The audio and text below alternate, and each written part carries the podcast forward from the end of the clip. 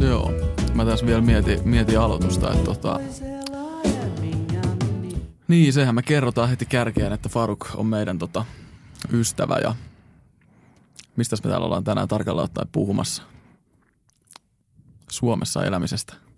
Suomessa elämisestä, kasvamisesta ja ihan siis sellaisen kolmenkympin ympärillä olevan nuoren miehen sielumaisemasta. Mitä mä teen sitten tämän pöydän ääressä? Eikö, eikö me just, kun me lähdettiin teidän sun luota, niin et, et sä keskustellut tai puhunut siitä, että sun hiukset on jotenkin alkanut harventua ja ai, ai, ai, mistä sitä johtuu. Ja sitten mä kerroin, kerroin tämän hetken, kun sä kaksikymmentäkuusivuotiaan tajuut sen, että maailma onkin sittenkin epäreilu niin. Meille kaikille. Se on siis karu, karu tota, tämä on ihan tosi asia. Siis viimeisen vuoden aikana tota, olen kiinnittänyt huomiota siihen, että siis alkaa hiukset harvenee, alkaa hiusraja vähän nousta ja se on niinku tavallaan ensimmäinen semmoinen niinku fyysinen merkki siitä, että, että parhaat päivät saattaa olla takana päin. Onko sun geeneissä sitä? No kun mä oon yrittänyt porukoilta vähän selvittää, mutta kun siitäkin jotenkin jengi jakautuu kahtiin, että osa sanoo, että se tulee niinku äidin puolen suvulta se hiusgeeni. Ja sitten osa taas, niinku, että et kun itse on niinku mies, että se tulee sitten niinku tavallaan isän puolelta.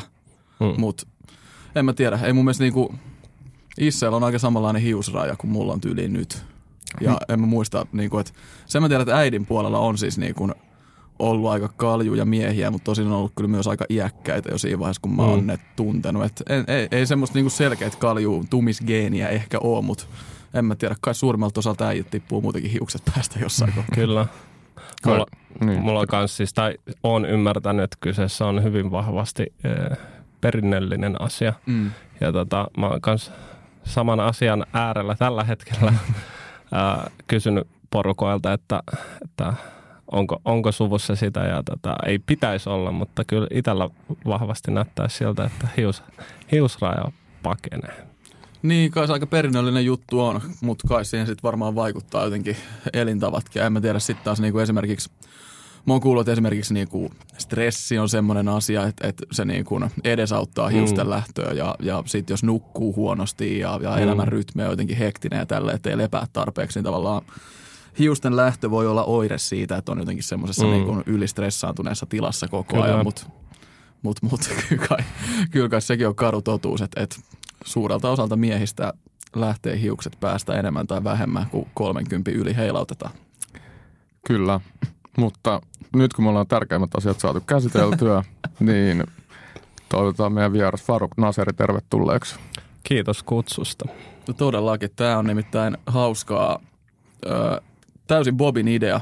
Joo. Ihan puskista pisti mulle viestiä, että hei, et ootko miettinyt, että pitäisikö meidän pyytää Faruk vieraaksi tehdä senkaan jakso. Ja tota, jokaiselle kuuntelijalle tehtäköön siis selväksi se, että mehän ollaan siis frendejä ja tunnetaan toisemme kyllä niin kuin muutamien vuosien takaa kaikki kolme. Eli sinänsä ei niin kuin uusia tuttavuuksia todellakaan tässä olla tai hirveän niin kuin vieraskoreita välttämättä myöskään, mutta tota, meillä on Farukinkaan siis, ei me olla varmaan nähty johonkin vuoteen, en mä tiedä. Ainakin vuoteen, joo. joo sama sama Popinkaan, joo. Eikä, eikä niin kuin mitenkään silleen voi sanoa, että, että viikoittain tai edes kuukausittain niin kuin vaihdettaisiin kuulumisia, että enemmänkin se on ollut ehkä semmoista niin kuin random törmäilyä siellä sun täällä, mutta silloin kun sä asuit stadissa vielä, niin silloin tuli enemmän hengattua. Milloin sä oot ylipäätään muuttanut Helsingistä pois? Muutin viisi vuotta sitten aika tarkalleen opintojen perään sinne. Siellä nyt on sitten sen ajan ollut ja viihtynyt ja nauttinut ja näyttäisi vahvasti siltä, että siellä pysytään. No niin. Mikä tota, onko se jotenkin iisisti löytynyt semmoinen niinku sosiaalinen ympäristö, missä olla siellä, koska jotenkin itse sosiaalista ympäristöä joskus myös vaihtaneena, niin tota, tuntuu, että et, niinku tällä iällä tavallaan se olisi hirveä rima niinku lähteä yhtäkkiä johonkin kaupunkiin, mistä ei tuntisi hirveästi jengiä tai tälleen, niin ootko sä paininut tuommoisten juttujen kanssa? No siis tota, ei oikeastaan. Öö, mä lähdin opiskelemaan luokanopettajaksi sinne ja tota, öö, luokanopettajat on luonnostaan aika, tota, aika mukaansa ottavia tyyppejä, lähtökohtaisesti ainakin. Ja, tota, aika nopeasti ekojen viikkojen aikana löytyi se oma, oma sosiaalinen verkosto heti sieltä, että, että tota, ei, ei, sen kanssa ei joutunut painiin. Jotenkin tuntuu, että Tampereella on niin kuin, tai ainakin oli silloin, kun muutin, niin huomasin vahvan eron sen kaupunkienergian suhteen. Mm. Jotenkin tuntui, että se kaupunkienergia oli paljon niin kuin positiivisempi ja vastaanottavaisempi kuin mitä esimerkiksi Helsingissä oli. Et, et, tota, se on ainakin semmoinen niin kuin ensimmäinen asia, mikä kiinnitti siellä huomiota ja sit nautti siellä olostaan sen, sen ansiosta. Joo, Nyt. Mitä mäkin olen Tampereella käynyt, niin mä kyllä tunnistan tuon energian myös. Et joku omituinen juttu siellä Tampereella on, mikä niinku viehättää. Joo, ja tälleen niinku kaikkea muuta kuin helsinkiläisenä voi itse sanoa, että aika niinku monessa paikassa Suomessa ollaan niinku huomattavasti avoimin sylin vastassa kuin tota Helsingissä. Että täällä on kyllä niinku oma, oma niinku kuplansa tuossa ympärillä, mutta sitten taas Etelä-Pohjanmaalta, mistä itse on kotoisin, niin on, onko siellä nyt hirveän ystävällistä ja avointa jengiä? Ei, ei, ei ole. Että tota, joo. Hyvin, hyvin erilaisia on, mutta kyllä, kyllä kaupungeissa on niin kuin oma energiansa ja vibansa. Mä oon ihan, ihan täysin niin kuin sitä, sitä mieltä kyllä. Tota, sen lisäksi, että Faruk on meidän hyvä ystävä ja on hauska nähdä Farukkiin pitkästä aikaa, niin tota, tämän jakson taustalla on siis se ajatus, että mehän ollaan silleen about samanikäisiä. Ja tästähän me nyt voidaan sitten väitellä seuraavaksi, että ollaanko vai ei. Ollaan tässä niin kuin lähenemässä kolmeakymppiä tai juuri se ylitetty ja aika silleen niin kuin samaa ikähaarukkaa tiputaan. Ja tota, me ollaan ystävystytty muutamia vuosia sitten, ollaan pyöritty paljon samoissa porukoissa. Farukin kanssa ollaan tehty niin kuin, ihan niin kuin projekteikin yhdessä, jotain musavideohommaa ja tämmöistä. Ja, ja me tullaan hyvin erilaisista taustoista. Ja tämä oli se Bobin oivallus, kun tätä jaksoa Bob mulle ehdotti, että tehdäänkö tämmöinen, niin en mäkään ollut tavallaan tajunnut sitä. Tai, tai eihän sitä nyt hirveän usein tule mietittyä, että joo, totta kai sitä nyt ymmärtää sille, että jokainen tulee omasta taustastaan ja ne on vähän erilaisia ja porukassa on paljon erilaista jengiä, on paljon erilaisia tyyppejä ystävinä ja näin. Mutta sitten kun sitä niinku pysähtyi miettimään silleen, niinku, että niin totta, että tossa me ollaan muutama vuosi hengautu samoissa porukoissa, oltu enemmän ja vähemmän tekemisissä, mutta sitten tavallaan oikeastaan koskaan kuitenkaan puhuttu kunnolla niinku siitä, että, että jotenkin mistä tullaan ja mitä, mistäkin ajattelee ja mm. ajateltiin, että tämä on aika hyvä, hyvä sauma niin kuin istua alas ja keskustella, että miten eri tavalla me saatetaan ehkä joitain asioita nähdä ja joitain asioita taas siitä ollaan koettu hyvinkin samalla tavalla. En mä tiedä. Oliko noin punchline-mainen tuo lopetus? Oli se vähän, jätti, jätti vähän tolleen noin, että mitä tuohon nyt enää sanomaan. Mut ei, mut, aika tyhjentävä. Aivan, ei, mutta ehkä mitä mä näkisin tämän jakson, mikä mulla oli siinä ajatuksena taustalla, oli se just mitä Sami sanoi, että me tullaan tosi erilaisista taustoista, mutta me ollaan kumminkin niin kuin kohdattu tässä elämässä kaikki joku päivä tasavertaisina ja ollaan niin kuin suhtauduttu toisiimme aina silleen niin kuin ilolla ja lämmöllä. Niin se, miten, miten me ollaan päädytty siihen tilanteeseen, että me ollaan ystävystytty, niin mun mielestä se on kiinnostava juttu, koska me kaikki tullaan. Faruk, sä tuut, haluatko kertoa sun taustat Joo. tähän väliin? Joo, tota, noin yksitoistavuotiaana muuttanut Suomeen, Suomen Kemiin muuttamisesta puhuttiin aikaisemmin. Niin tota, suoraan syvään päätyi. Su- kyllä, kyllä, kyllä tota, Iranista tosiaan alun perin kotoisin. Mä oon Kemissä ehti asua jo, joku sen kuukauden sitten Hämeenlinna, Espoo, Helsinki ja nyt tosiaan Tampere. Sä oot nähnyt Suomea. Kyllä, kyllä. Ja tota, niin en mä oikeastaan siitä taustasta sen, se, hmm. sen enempää, että vähän erilaisempi tausta kuin teillä, mutta tota, Samikin on tullut siellä. Niin, seuraavaksi Sami, Sami, Samin vuoro kertoa taustansa. Kyllä, kyllä. Ei siis, mua jotenkin mä jäin jo pohtimaan, että, että tästä tulee hieno, hieno tota, setti teidän kanssa, koska siis tästä tuli on mulle paljon informaatiota, mitä mä en ollut tiennyt. Mä oon jotenkin, mä oon jotenkin kelannut, että sä oot aina tota, tullut suoraan stadiin tai jotenkin. No en mä ole siis koskaan miettinyt koko mm. asiaa. Mä oon tiennyt, että sä oot Espoossa asunut, mutta niin. se, se oli mulle yllätys, että Kemi ja Hämeenlinnakin on koettu. Että siellä on niin Suomeen, Suomeen kuljettu jo pitkä matkaa. Tota, äh, joo, mä oon Pohjanmaalta kotoisin niin kuin monessa yhteydessä. Sitä myös friendiporukassa ja varmaan täälläkin tapetille on nostettu. Ja tota... Niin, mä muutin Helsinkiin kaksituhattakolmetoista suoraan niin kuin lukiosta Sivarin perässä ja kyllä mulla silloin oli aika vahva ajatus myös siitä, että mä niin kuin halusin pois Pohjanmaalta ja halusin kaupunkiin ja ei mulla ollut mitään semmoista, että mun on nyt pakko päästä Helsinkiin, mutta mä jotenkin koin sen vaan niin kuin semmosena, että no et Siellä, siellä on niin kuin eniten tarjontaa esimerkiksi noissa Sivari-paikoissa ja siellä on ylipäätään niin kuin eniten kaikkea niin kuin Suomen mittakaavalla. Ja, ja sitten kun silloin vielä aktiivisesti itse vaikka puuhaili musaa ja jotenkin ajattelin niin kuin tulevaisuutta sen parissa, niin miettii, että kaikki muusikot ja artistit ja levyyhtiöt ja kaikki on niin kuin stadissa ja tälleen. Että et jotenkin ajattelin vaan, että no, jos tässä johonkin lähdetään, niin tuohan olisi varmaan aika fiksu paikka niin kuin lähteä tuonne pyöriin. Mutta se oli jotenkin läppä, läppä koska se ei ollut mitenkään noin niin kuin itsestään selvää se tänne muuttaminen sitten oikeasti. Et silloin mä muistan... Keväällä kaksituhattakolmetoista mulla oli se semmoinen koulutusjakso Sivariin tuolla, niin onko se Lapinjärvisen mesta, jossain tunnin, joo, kyllä, tunnin joo. bussimatkan päästä tästä. Niin tota, mä olin viikot siellä ja sit mun silloinen tyttöystävä hengaili Helsingissä ja mä hengasin sen kanssa sit viikonloppui stadissa. Ja näin tavallaan sit niinku sen, sen niinku friendiporukkaa täällä ja, ja hengattiin niinku porukalla ja näin. Niin mä muistan, että pari ekaa viikonloppua mä olin vielä silleen. Mä muistan ihan niinku yhden selkeän tilanteen Kampin K-Marketin kassalta, kun mä olisin jonossa vaan silleen toteen vaan jossain kohtaa, että niinku, et en mä kyllä tänne Sivariin tuu. Että se on niinku pommivarma homma. Että et en, en mä niinku täällä jotenkin viihdy. Mut sit tota, kun oli pari viikonloppua ollut ja siinä oli niinku avainasemassa se, että mulla oli ollut erittäin stereotyyppinen suhtautuminen siihen, tyy- minkälaisia tyyppejä Helsingissä asuu. Mikä se semmonen niinku vallitseva jotenkin... Öö, meininki täällä on. Ja, ja siitä, että eihän mä ollut koskaan Helsingissä pyörinyt jotain niin kuin Stacea ja Kamppia kauempana. Että se oli tavallaan niin kuin se Helsinki, minkä mä siinä kohtaa mm. niin kuin tiesin. Muutama viikonloppu täällä tutustuin tähän kaveriporukkaan, jota kautta mä oon tutustunut myös teihin aika nopeasti.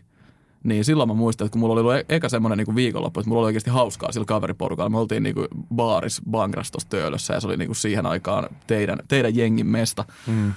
Niin siellä... Siellä oltiin vietetty hauska viikonloppu ja, ja oli hyvä, hyvä meininki. Niin sitten mä muistan, että mä aloin miettiä, että hetkinen, että tämä on nyt siellä aika hyväoloisia tyyppejä. Et, et, kyllähän tämä itse asiassa tässä nyt kun vähän Töölössä on, on ja sitten hengailla ja pyörii täällä Helsingissä vähän muualla Kalliossa ja tuolla. Et täällä on itse asiassa täällä on aika kivan näköisiä mestoja ja, ja niin kuin paljon erilaisia ihmisiä, että niin kuin, miksi mä tulisin tänne? Ja mm. sitten se niin kuin jotenkin kirkastui, että hetkinen, että kyllähän mä niin kuin, ehkä sitten piti saada se joku semmoinen käytännön kokemus, että mm. hei, minä voin olla täällä ja mulla on niin kuin ihan, ihan hauskaa. Noin mun. Mutta sitten sit se oli niinku aika selkeä ja sitten mä olin kyllä erittäin fiiliksissä siitä, niinku, että et mä löysin Sivaripaikan täältä. Ja, ja muutin Munkkivuoreen. Mä koin sen niinku, semmoisena aika pehmeänä laskuna, että et niinku, se, se, se oli vähän jotain semmoista Pohjanmaa vibaa, paljon vihreät luontoa mm-hmm. ympärillä ja ei, ei mene niinku sporat heti sit silleen niinku alaoveesta, mutta tota, kuitenkin silleen om, omissa silmissä erittäinkin pelipaikoilla. Nyt taas sitten, kun sen jälkeen Kallio laistunut, niin tuntuu, että Munkkivuoro on niin kaukana, että ei mitään chanssiä mennä sinne asti. Mutta mut joo. Niin, sä oot päässyt tähän stadilaiseen mielenmaisemaan, missä joo. Munkkivuori on landeja. Mä oon stadilaistunut niin tuossa mielessä erittäin, erittäinkin pahasti, että kyllä niin kuin, vähänkin pidemmät matkat tuntuu fyysisiltä tai, tai näin. Mutta sitten mä yritän muistella sitä, sitä aikaa, kun... Joka paikkaan on hiihdetty rinkkaselässä. No ei, ei mutta tota, siis, joo, miten tota, mm, sitä mä oon monesti miettinyt, että kun itselle on ollut niin selkeetä, että kun on syntynyt Pohjanmaalle, nähnyt meininkiä siellä, nähnyt mitä duunimahdollisuuksia, koulumahdollisuuksia, mitä kaikkea siellä on. Se on ollut tosi selkeä silleen, että täällä, täällä ei ole sitä, mitä mä haluan tehdä, että mun on pakko lähteä täältä jonnekin muualle. Niin mä oon miettinyt helsinkiläisten suhteen, että miten Bob esimerkiksi äijällä, sä oot syntynyt Helsingissä.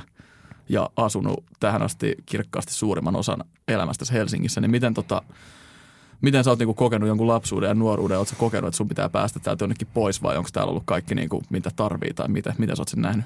No ei, helsinkiläisen sitä ei oikein mieti. Et Helsinki on just sen kokoinen paikka, että se on kumminkin iso kaupunki.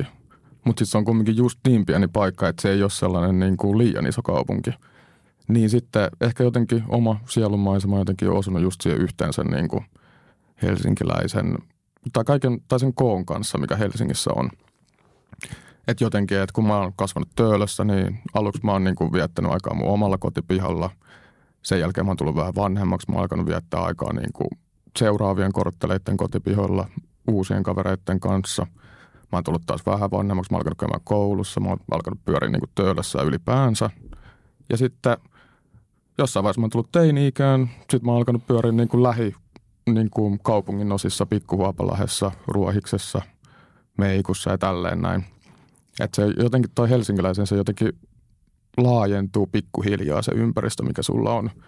Ja sitten ensimmäisen kerran mä oon ollut kaksikymmentäneljävuotias, kaksikymmentäviisivuotias, kun musta on tuntunut siltä, että mun pitää päästä ainakin muualle kuin Helsinkiin. Ja mullehan se luonnollinen siirtymä oli niin kuin ulkomaille. Mm. Että jotenkin en mä edes ole ikinä miettinyt, että mä lähtisin niin kuin Turkuun tai Tampereelle tai niin kuin pienempään kaupunkiin Suomessa. Vaikka mä oon lähtenyt niin kuin pienempään kaupunkiin ulkomailla, niin kumminkin jotenkin. Niin se luonnollinen, luonnollinen askel oli ulkomaille, iso maailma. Hmm. Joo, kyllä mä sanoin, että se on aika karu niin päin, että lähtee tästä jonnekin tuonne Ilmajoelle. Siinä on karu meininki. Mutta miten Faruk äijä siis, tota, sanoit, että sä oot yksitoista-kaksitoistavuotiaana tullut Suomeen. Kyllä. Niin sehän on jo semmoinen ikä, että aivan täysin aika pitkälti varmaan muistaa sitä fiilistä silloin. Kyllä, kaiken. Niin tota, avaa, avaa vähän sitä ja niin kuin sanoit, että tuossa oli monta kaupunkia, mitä kautta on sitten päädytty Helsinkiin, niin kerro vähän, miten se kuvio meni ja mitä, mitä fiiliksiä sieltä. Joo, tota itse asiassa toi muuttaminen on ollut osa omaa elämää niin kuin ihan pienestä lapsesta asti.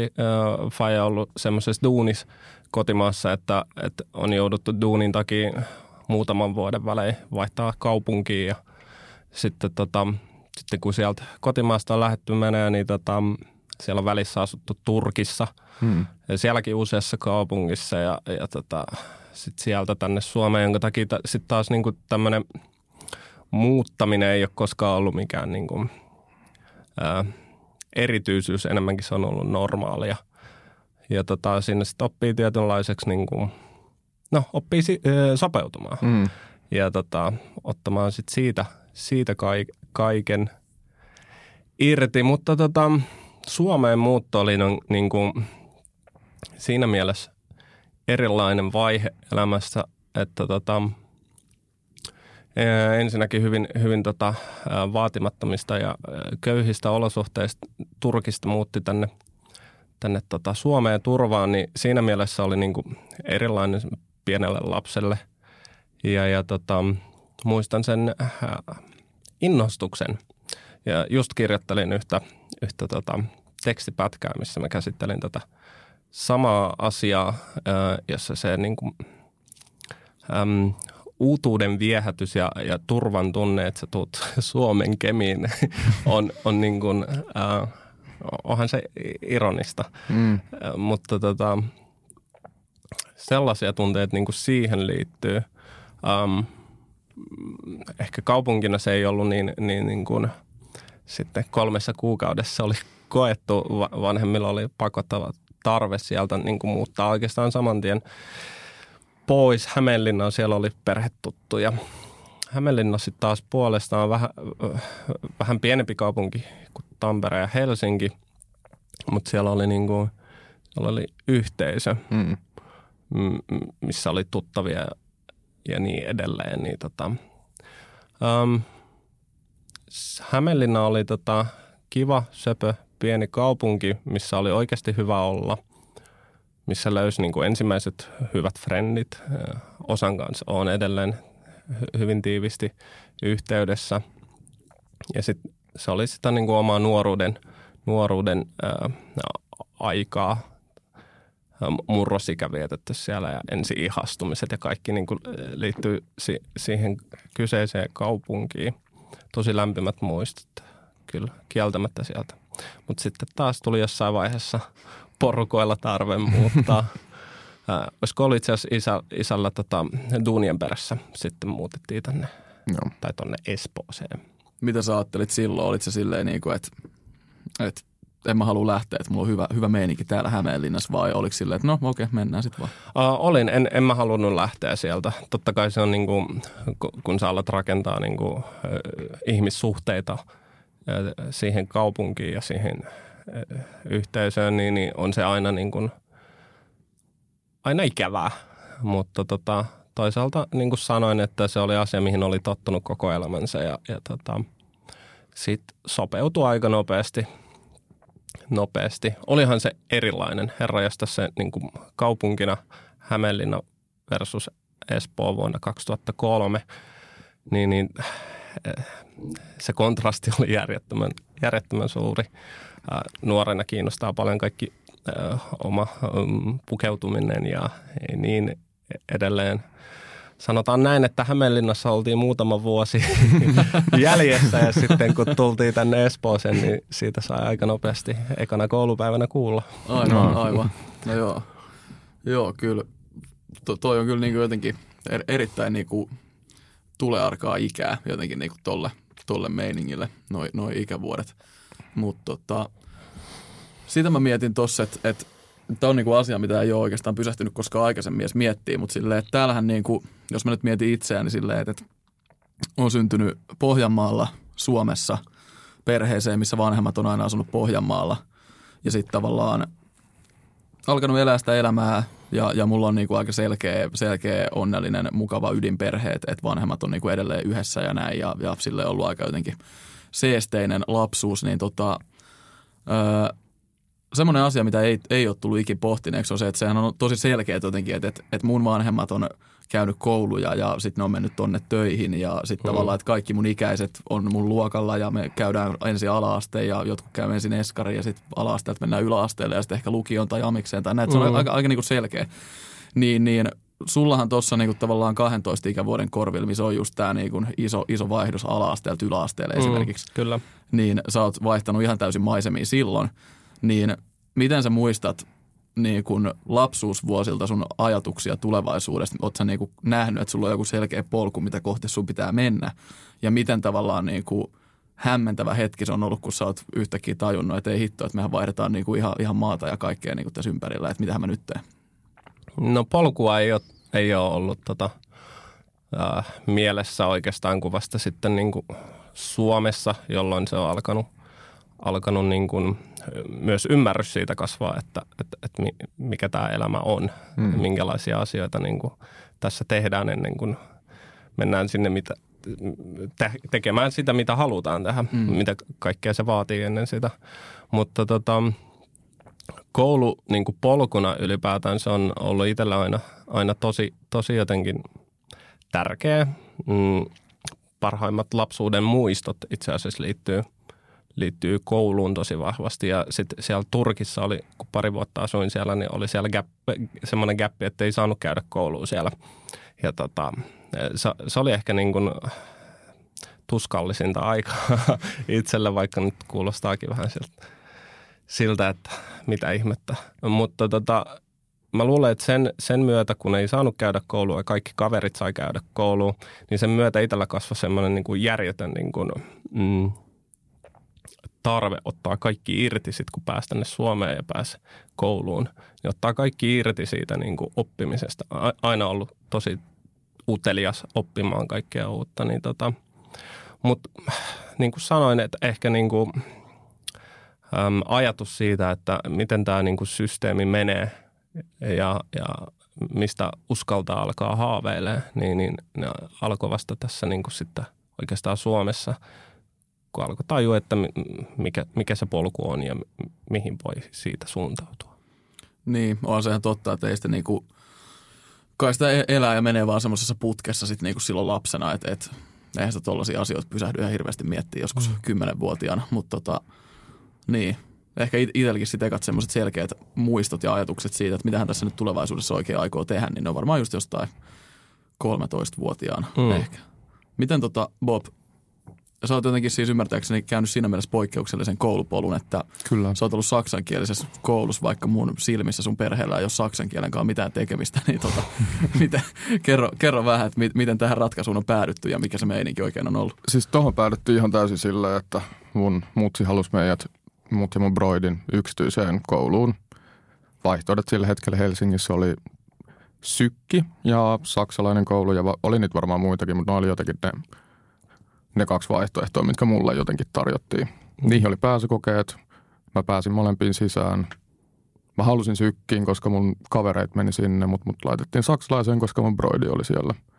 Niin siis tää on se tarina taustalla. Mutta joo, tosiaan siis mulla on aina ollut vähän erikoinen suhtautuminen yleisesti suomalaiseen koulusysteemiin, koska mä en ole ikinä käynyt sitä. Tai että mä, niinku, mä olin saksalaisessa koulussa. Mä oon pääosin koko elämäni opiskellut niinku...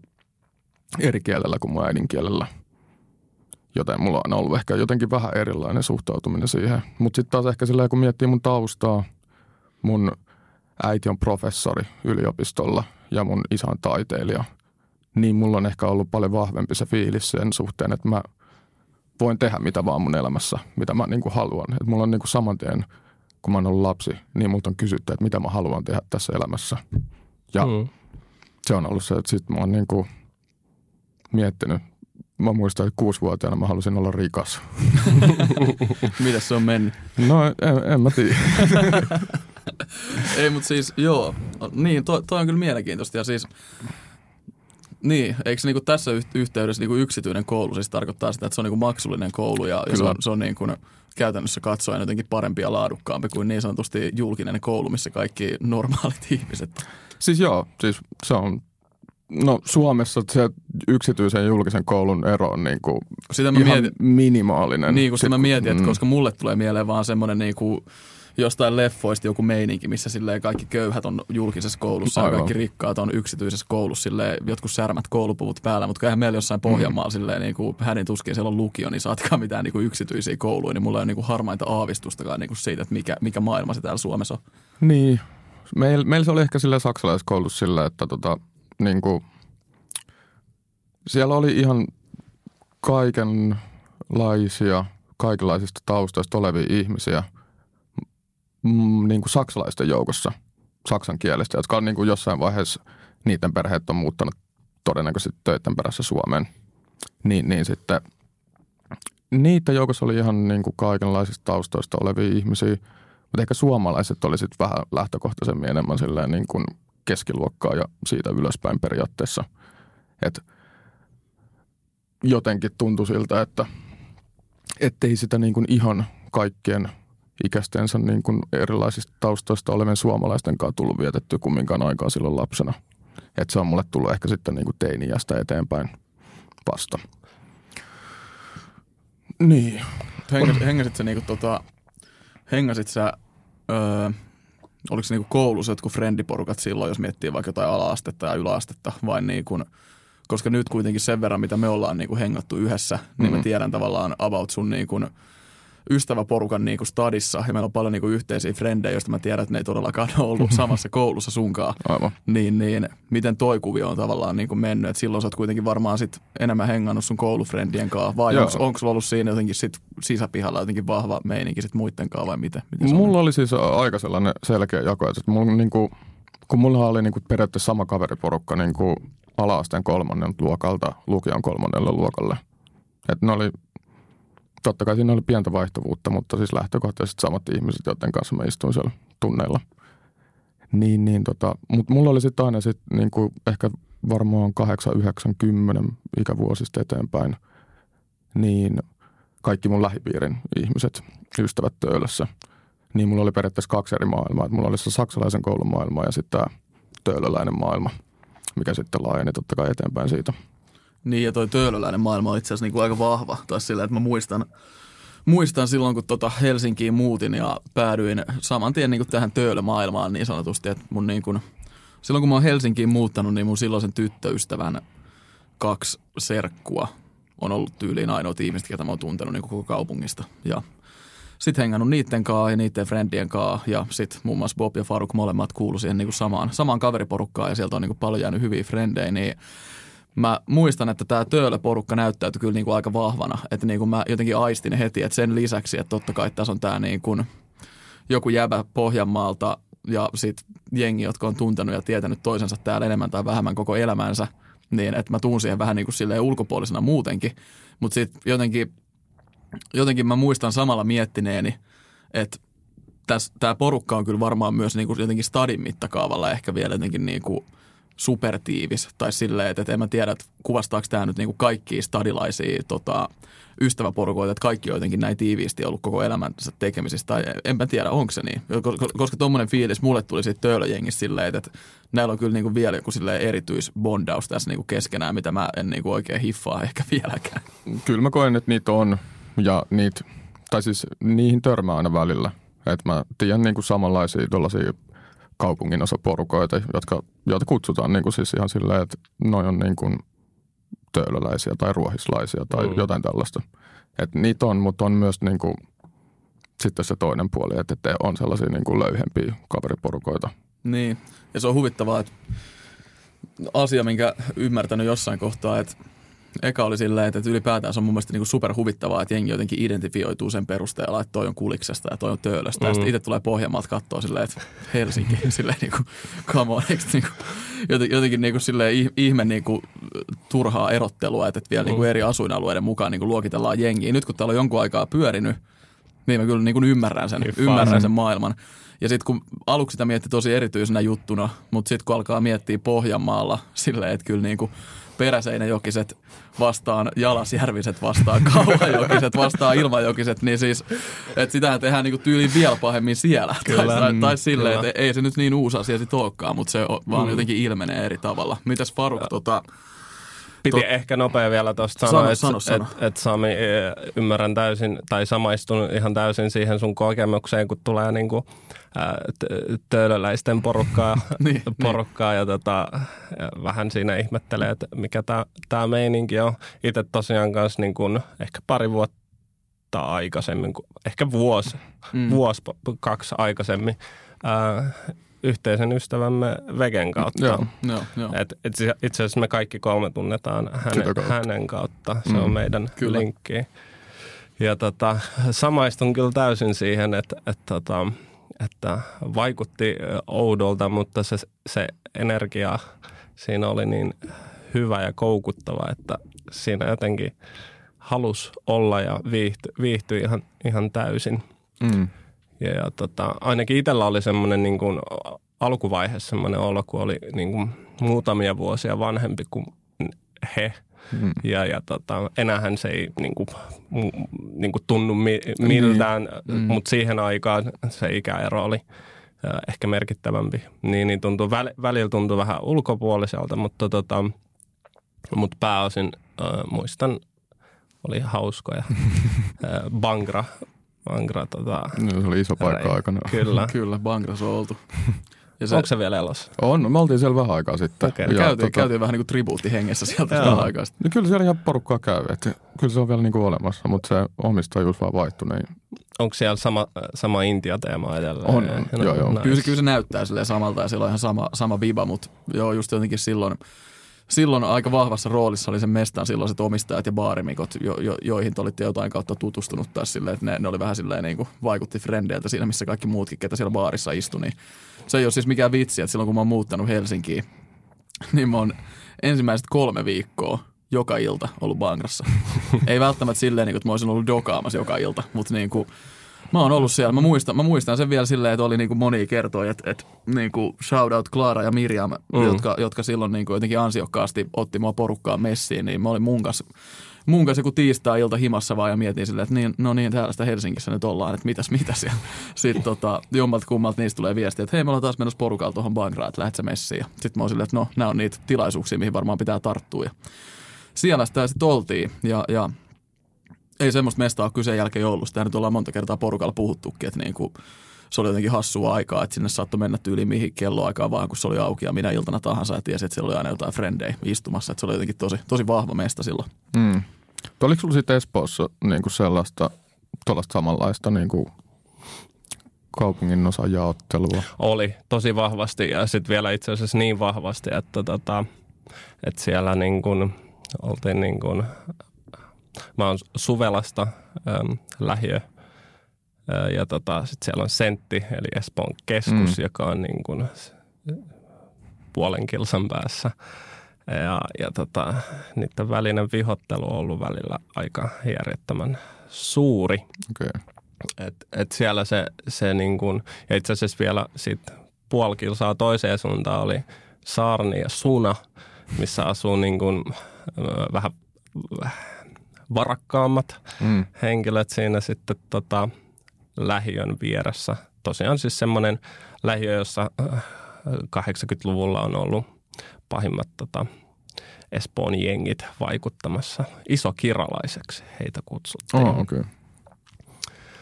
Ja tota, joo, se, se, tota, se vastakkainasettelu on ollut silloin jo tosi, tosi iso, mistä itse ei, ei hirveästi niin kuin nauttinut. Mutta jos halusit olla osa porukkaa ja kuulua johonkin, niin, niin, niin tota, sun piti repata sitä sun sun aluetta. Muistan. Hölmö, hölmöjä tota, nuoruuden juttuja, mutta, mutta sieltä se, se, se tota, identiteetti on kehittynyt. Ja. Niin. Joo, kyllä toi niinku, se, se niinku, niin, se, se, se jotenkin, ei sitä nyt enää silleen hirveän aktiivisesti mieti, mutta on tosi jossain vaiheessa niinku miettinyt, että just mitä mä mainitsin tuossa, että kuinka tyhmältä musta tuntui se niinku jotenkin jaottelu stadin kesken, että on eri porukat eri puolilta ja näin, ja sit tota, öö, jotenkin vahva, vahva ajatus siitä, että no vantaalaiset on vantaalaisia, espoolaiset on espoolaisia mm. ja, ja näin. Niin se tuntuu jotenkin silleen tosi niinku oudolta, mutta sitten Pohjanmaallahan se on ollut ihan samaa juttua, mikä on tavallaan jotenkin ehkä tuntuu jotenkin vielä hassummalta sitten kuitenkin. Mutta niin kun, kun mä en ole koskaan niinku identifioinut itteeni silleen niinku jotenkin maantieteellisen sijainnin mukaan silleen mitenkään hirveän vankasti. Tai mä en ole niinku, silloin kun mä oon asunut Pohjanmaalla, niin mä en ole ollut silleen, että mä oon pohjanmaalainen tai silleen. Hmm.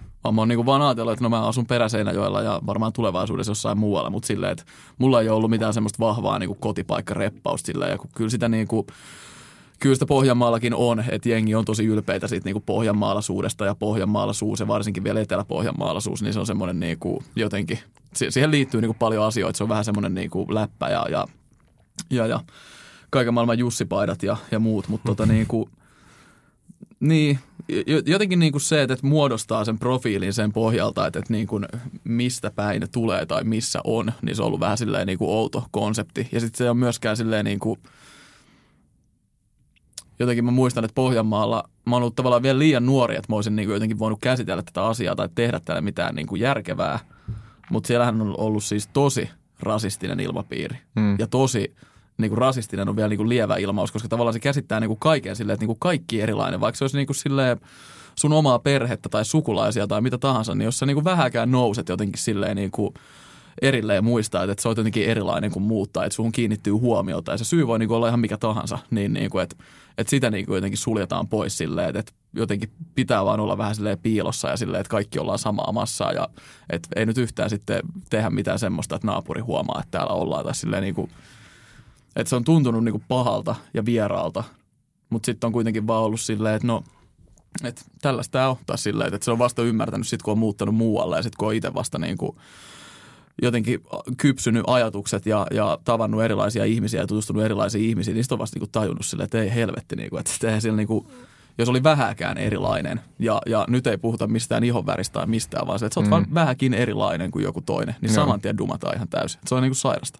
Tämä on jännä, kun sitten taas niin kantakaupungissa kasvaneella, niin rasismi on ollut jotenkin tosi kaukasta. Tai siis just tollainen, niin kuin, että jos sä oot erilainen, niin se on ollut yleensä hyvä. Tai siis sillä, että sä oot ollut niin kuin cooli samalla, mm. kun sä oot ollut erilainen. Ja jotenkin sillä, sit se on niin, niin päinvastainen tapa kasvaa kuin just toi. Että sillä niin kuin, mä en ole niin kuin ymmärtänyt rasismia varmaan ennen sosiaalista mediaa niin kuin ollenkaan. Mm. Että mä oon niin kuin ymmärtänyt sen, mitä mä oon nähnyt elokuvissa ja sarjoissa ja tolleen noin. Mutta totta kai sitä on ollut mun ympärillä, mutta mä oon oppinut niinku ymmärtämään sitä vasta silleen niinku vanhemmalla iällä. Sitten kun mä oon nähnyt sen, niinku, että missä se niinku oikeasti se syvä pääty sen suhteen menee mm. niinku sosiaalisen median kautta, mm. niin, niin sitten on ehkä alkanut ymmärtää sitä niinku itteensä ympäröivää sellaista niinku rakenteellista rasism- rasismia enemmän siinä vaiheessa jotenkin. Niin, ja ehkä jotenkin sosiaalinen media toimii ylipäätään vähän semmoisena peilinä ihmisille, että tämmöistä teidän elämä on, jos ette mm. ole sattunut huomaamaan tai silleen, että jotenkin tuntuu, että, että mm. välillä se jotenkin niinku kuvallistaa ja sanallistaa asioita, mitä meidän ympärillä on koko ajan, mutta mm. sitten niinku jotenkin ei, ei vaan ole päätynyt niiden äärelle. Mitäs Sami, tota, äh, puhuit siitä sun lapsuuden ympäristöstä, kun mä itse ajattelen, ja varmasti asia onkin näin, että, että, että kun me jokainen ollaan meidän ympäristön tuotoksia mm. tavalla tai toisella. Mm.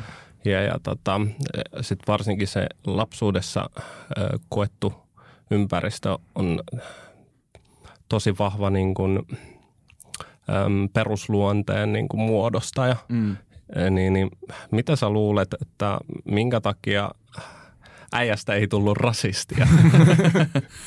et, et mitkä ne niin kun, tavallaan, mitkä ne tekijät on ollut, koska tämä on niin kuin sit taas asia, mikä mua hirveästi kiinnostaa, että, että kun, kun me ei voida kieltää sitä, etteikö jossain paikkakunnissa Suomessa edelleen on semmoinen niin kuin ihan vaan sen ympäristön yleisen ajatusmaailman takia mm. syntyy uusia mm. äh, rasisteja. Kyllä, kyllä. Niin, niin tota, mua kiinnostaa sitten taas ne ratkaisut, ja, eli tavallaan ne tekijät, minkä takia sitten sieltä tulee niitä yks, yksilöitä ulos sieltä olematta rasisteja. Et... Niin, se, se, se on hyvä kysymys, ja, ja on, on sitä niinku itsekin miettinyt, että kun tavallaan on paljon niitä hetkiä, että jotenkin kokee ja näkee niinku selkeästi sen, että tämä asia on tullut mulle vaikka niinku kotikasvatuksesta, tai että tämä asia on tullut mulle mun kaveriporukasta, tai tämä on tullut tuolta ja täältä. Ja sitten taas on sellaisia asioita, että, että ne on vaan niinku jotenkin tullut joidenkin tilanteiden ja kokemusten kautta, mutta niin kuin mun perheessä on ollut silleen aika avoin meininki. Toki niin kuin, öö, mä kunnioitan mun vanhempia suuresti, ja ne on, ne on antanut mulle, mulle niin hienon lapsuuden ja elämän ja auttanut vielä aikuisiälläkin ja kaikkea. Niin kuin, että, että mä en ikinä halua sanoa niin kuin mitään pahaa sanaa niin kuin heidän mistään niin kuin tekemisestä ja olemisesta, mutta niin kuin fakta on se, että ne, ne on molemmat myös niin kuin perheistä, jotka on, on asunut Pohjanmaalla, ja ne on itse asunut lähestulkoon aina Pohjanmaalla. Äiti on käynyt mun mielestä ehkä opiskelemaan jossain Turussa tai jossain välissä, mutta niin kuin pääsääntöisesti asunut Pohjanmaalla ja, ja on niin kuin siinä mielessä oman ympäristönsä tuotteita, että kyllä heidän suhtautuminen erilaisiin kulttuureihin on, tai niin, erilaisiin kulttuureihin vaikka on hyvin paljon epäilevämpi kuin mun. Ja taas, mutta se ei ole mikään semmoinen asia, että meillä kotona olisi ollut niinku semmoinen ilmapiiri, että kaikki erilainen on outoa ja bla bla bla, vaan silleen, niinku, että, että, että toikin on semmoinen asia, minkä mä oon huomannut niinku aikuisiellä. Mutta ehkä se, minkä mä koen niinku suurimpana vaikutteena on sit ollut se, että mä oon niinku omassa, omassa niinku ympäristössäni silloin Pohjanmaalla tavallaan ollut se vähän niinku erilainen tyyppi. Tai silleen, että mä muistan siis ihan niinku selkeitä ajatuksia, että kun mä oon ollut niinku joku teini-ikäinen tai yläasteella tai jotain. Että mä oon ollut jossain porukoissa ja mä oon vähän katsellut ympärille ja miettinyt silleen, niinku, että vittu mitä jengiä. Mutta silleen, että et, et tavallaan, että nämä nyt on nämä niinku kylän tyypit, ja jos mä haluan joidenkinkaan hengaa enkä olla yksin kotona, niin tässä nämä nyt on silleen, mm. ja, ja oon tavallaan silloin jo niinku aistinut sen ja kuunnellut jengin juttuja ja ollut silleen, että niinku... että toi ei ole ok. Ja silleen, että mä en tavallaan niin kuin haluaisi olla tässä niin kuin jotenkin osallisena. Mutta mä oon ollut siinä osallisena, ja varsinkin sitten vielä niin kuin nuorempana, kun ei ole jotenkin ehkä ajatellut noinkaan pitkälle, niin kyllä mäkin, siis kyllä mä oon, mä oon kiusannut siis ihmisiä niiden erilaisuudesta. Ja se on, se on niin kuin asia, että jos miettii, niin kuin, jos miettii asioita, että mitkä niin kuin oikeasti kaduttaa tai mit, mitkä niin kuin jotenkin haluaisi muuttaa tai pyyhkiä pois, niin kyllä mä oon niin kuin peruskouluaikana, mä oon hirveillä sanoilla siis nimitellyt muita mun luokkalaisia, koska niin kuin tota... Mä voisin siis sanoa samaa, että mä oon tehnyt ihan, ihan samalla lailla. Ja... Mä, niin kuin pahiten mua niin kuin inhottaa mun omassa käytöksessä se, kun mä oon saanut nuorempana kiusaamisen. Tai sellaisen, niin kuin, että ei ole itse ehkä tajunnut, että se on kiusaamista. Niin kuin ei sitä ymmärrä siis silleen. Mm, niin kuin, ja, ja kyllä mä niin kuin veikkaan, että mm. on semmoinen juttu, mihin moni, moni samaistuu ja... Se on perseestä ja, ja tälle aikuisiellä tajuu, että lasten elämä on ihan vitun karu sillä omalla niin. tavallaan. Että se, on niinku, se, se voi olla siitä kiinni, että sulla on väärän värinen reppu, niin sua kiusataan koko peruskoulu tälleen kärjistetysti. Mutta niinku, mä toivon ja uskon, että se ei enää ole niin, mutta ennen kuin tämä lähtee tän enempää sivuraiteille tämä vastaus, niin erittäin tärkeä kohta tähän ajatukseen on se, että kun mä muutin peruskoulun jälkeen Kaustiselle Musa Lukion perässä ja... Kaustinen paikkana on ihan yhtä rasistinen ja, ja Pohjanmaa henkinen kuin Peräseinäjokikin, vaikkakin sijaitsee siinä Keski-Pohjanmaalla, mutta niin kuin paikkana yhtä pieni ja, ja vähän tunkkane. Mutta se, mikä siinä on niin kuin ero, on se, että sinne tulee niin kuin ympäri Suomen mm. kuusitoistavuotiaita lukioon, joita kaikki kiinnostaa musa. Ja tosi kirjavalla niin kuin meiningillä. Ja kun mä olin Peräseinäjoella tottunut siihen, että koska mä kuuntelen räppiä ja käytän räppiin viittaavia vaatteita ja, ja jotenkin elän sitä skeneä, niin mä olin silloin niin kuin tosi erilainen Peräseinäjoella. Mm. Ja, ja siitä niin kuin ehkä mulle välillä vähän niin kuin auottiin päätä sun muuta, mutta sitten mä yleensä niin kuin auvoin takaisin silleen, että vittu, että näytät tähän vitun juntilta, niin kuin, että mitä helvettiä. Mutta niin kuin, ö, Kaustisella tajuaminen siitä, että täällä on näitä pitkätukkia, täällä on näitä hevareita, täällä on näitä räppäreitä, täällä on näitä klasarityyppejä, täällä on niin kuin kaikki sekasin. Ja mä muistan, että niinä ekoina päivinä mä vielä olin vähän silleen, että, että kuumottavaa. Mutta sitten yhtäkkiä kun ymmärtääkin sen, että meitä kaikki yhdistää musa. Ja sillä ei mm. ole mitään väliä. Me ollaan mm. tosi erilaisia tyyppejä eri paikoista ja, ja kaikki ollaan hyviä frendejä keskenään. Niin se on, siellä vielä muodostui niin, niin tiivis yhteisö sen kolmen vuoden aikana siitä musalukioporukasta, että niin kuin jotenkin musta tuntuu, että se on ollut semmoinen kokemus, että kun siellä on päässyt oivaltaan sen, että kaikki erilaiset ihmiset tulee toimeen keskenään. Teidän ei tarvitse tykätä samoista jutuista, mm. teillä ei tarvitse olla samaa taustaa, että voitte olla hyviä frendejä. Niin se on sitten ehkä kantanut sitten, niin kuin, että, että se on muuttanut jotain, jotain keloa sitten päässä, ehkä karistanut sitä jotain semmoista Pohjanmaa, Pohjanmaa vibaa, mikä on sitten saattanut vielä jäädä semmoinen joku ennakkoluulo kaikkeen mm. erilaiseen, niin se ehkä sitten siellä, siellä lähti pois. Mä jotenkin ajattelen, että se on niitä arvojen summa, mitä sä saat sun perheestä ja mitä ne ihmiset jakaa, jotka ympäröi sua niin kun periaatteessa perheen ulkopuolella. Mm. Et mulla on esimerkiksi ollut silleen, että niin kun tasa-arvokysymys on ollut mulle aina niin kun silleen tosi selkeä, että tasa, tai että niin kun ta, pitää kannattaa tasa-arvoa. Ja mä oon jotenkin tainnut jälkeenpäin, että se on johtunut siitä, että kun mulla on niinku yksi vanhempi veli, että meitä on ollut kaksi, niin meillä on laitettu kaikki aina tasan, ihan tasan. Siis, ettei, niinku, siis mä just yksi päivä, me oltiin menossa mun faijan kanssa, moikka mun broidiin, niin se sanoi, että sillä on kaksi Karjalan piirakkaa, jotka se vie sille. Ja mä sanoin sille, että, että eikö niistä toinen kuuluisi mulle ihan vähän läpällä. Niin se hätääntyi siinä, oli silleen, että kyllä sä saat sen toisen, jos sä haluat.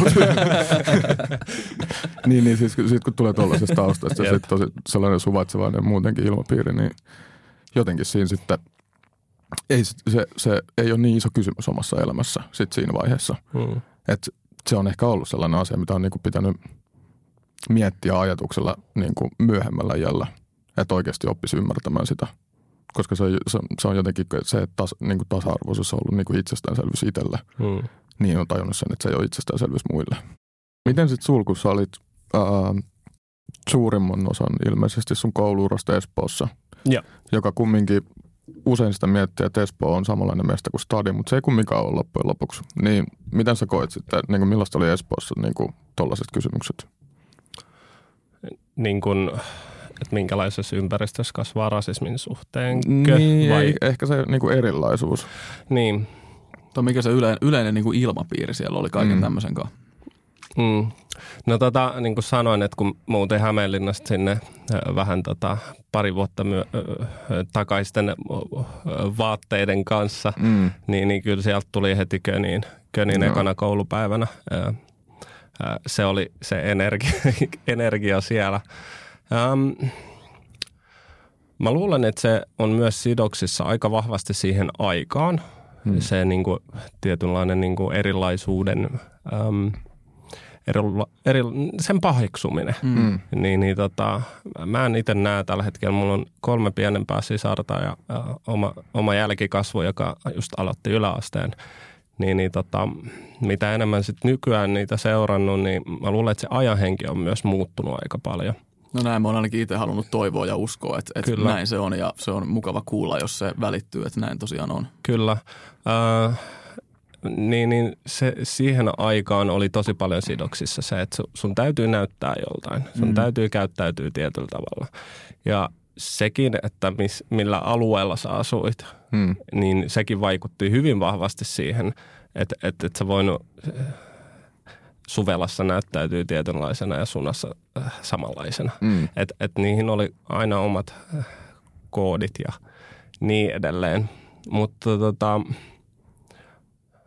Niin, oli pakko olla tietynlainen, mm. jos halusit ö, olla osa porukkaa tai tull, olla niin kuin asemassa, jossa sua ei kiusata. Mm. Et se, se, se oli niin kuin se ilmapiiri Espoossa. En tiedä, varmaan Helsingis, Helsingissäkin niin kuin ainakin jossain, jossain tota kaupunkiosissa samanlaista vibaa on ollut.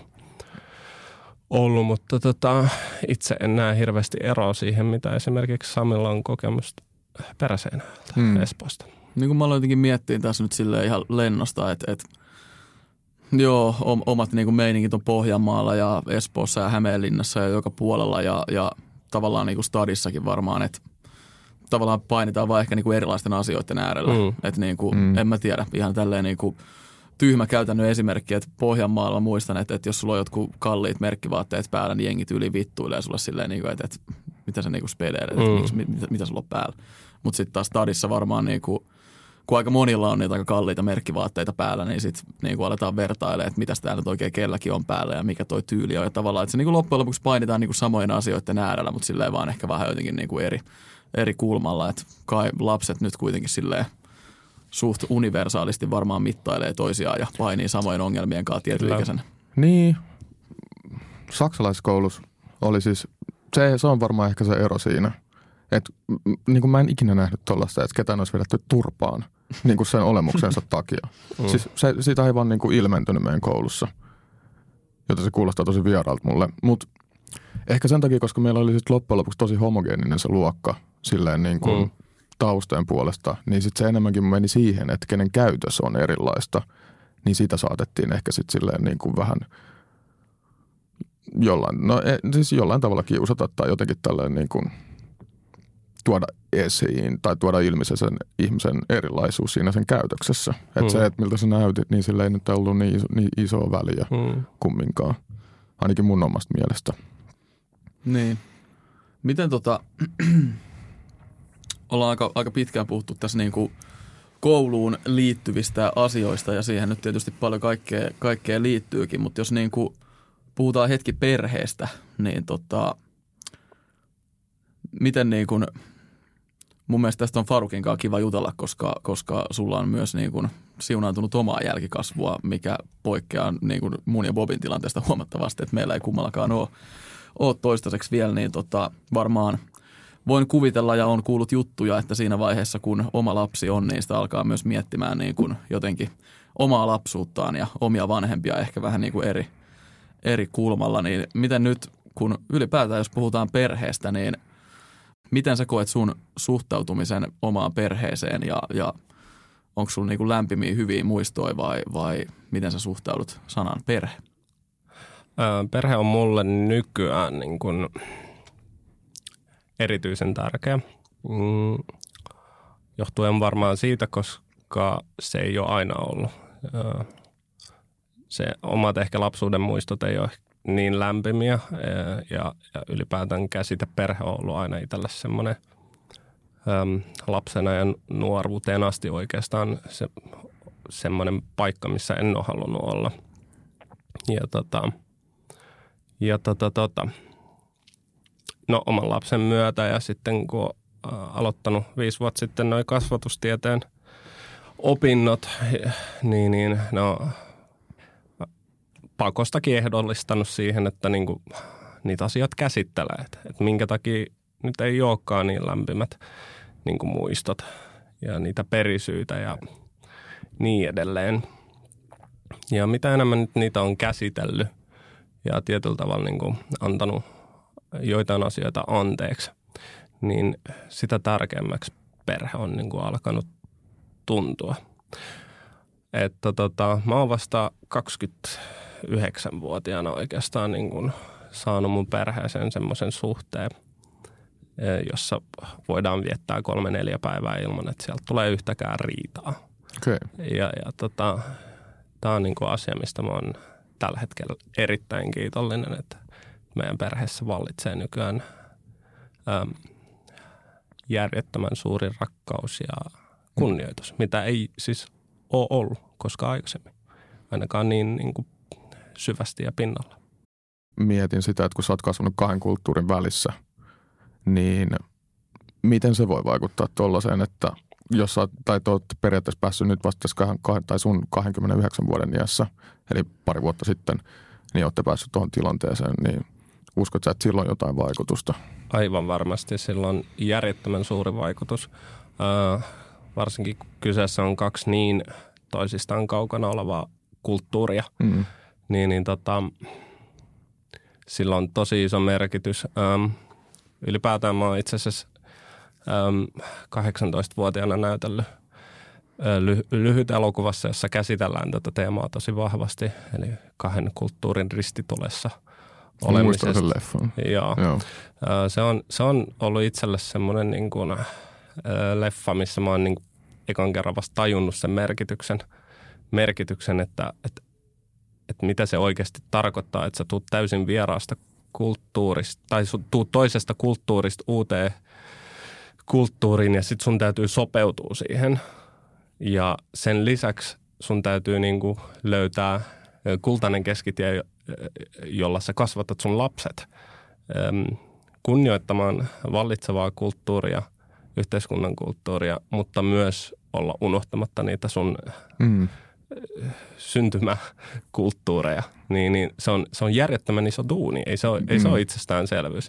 Ja jotta sä siihen kykenet, niin se ehdottomasti va- vaatii sen, että sä oot itse omaksunut sen uuden kulttuurin, ainakin jollain tasolla.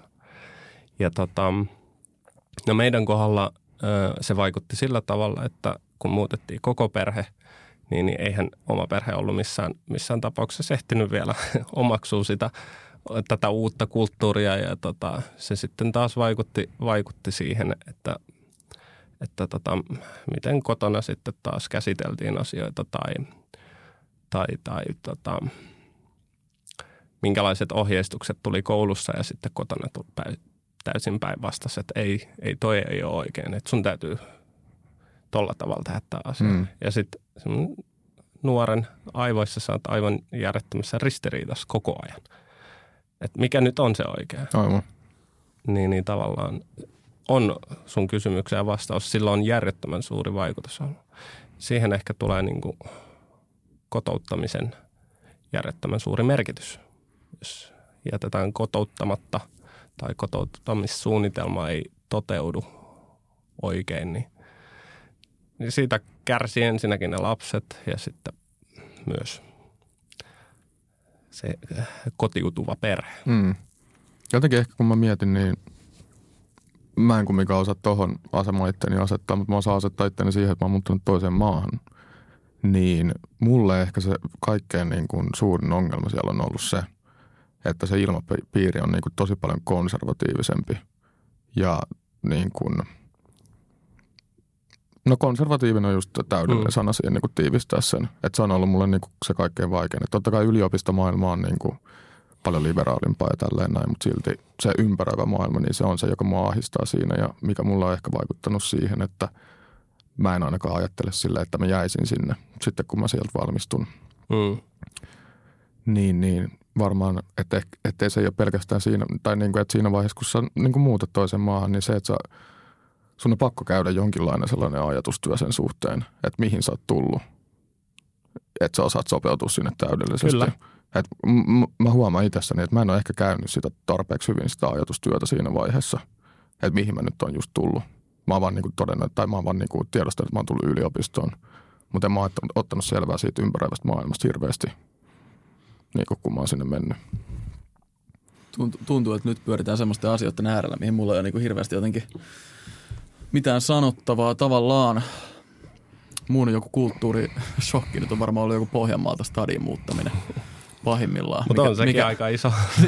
mikä, mikä tuntuu jotenkin aika sympaattiselta kaiken tämän aiemman keskustelun jälkeen. Mut, niin, kyllähän sitä niinku kaikissa, kaikissa sosiaalisissa tilanteissa miettii. Mä nyt en enää niinku sano, että tää liittyy mitenkään tähän aiempaan keskusteluun, mutta siitä tulee jotenkin mieleen, että muistaa itse selkeästi jossain kohtaa semmoisen niin kuin pohdinnan ja, ja hetken, kun on päättänyt, että itsekin on niin kuin semmoinen tyyppi, että kyllä mä voin vähän kameleonttimaisesti silleen mukautua erilaisiin porukoihin ja tilanteisiin ja paikkoihin ja nostaa itsestäni tiettyjä piirteitä tarvittaessa ja laskea jotain tarvittaessa ja tavallaan lukea sitä tilannetta silleen, että, että pystyy mukautumaan erilaisiin paikkoihin. Niin sitten jossain kohtaa on niin kuin tehnyt sen päätöksen, että se ei ole välttämättä mikään rikkaus, että sä voit niin kuin tehdä noin, vaan silleen, että ehkä tärkeämpää on niin kuin uskoa tai jotenkin ymmärtää se, että millainen tyyppi on, millaisia asioita haluaa tehdä, millaiset arvot on, mitä asioita hyväksyy, mitä ei hyväksy ja sitten tavallaan niin kuin seistä niiden takana. Et se tarkoittaa sitä, että jotkut porukat saattaa niin kuin ystäväpiiristä tai tuttavapiiristä niin kuin tippua pois tai että sä et halua joidenkin ihmisten kanssa enää olla tekemisissä, koska sä ymmärrät, että teidän maailman katsomus on ihan erilainen. Et vaikka te heitätte hauskaa läppää viikonloppuisin, mutta toinen on rasisti ja sä et ole niin silleen, mm. että sä vaan haluaa ehkä enää sitten hengaa sen kanssa.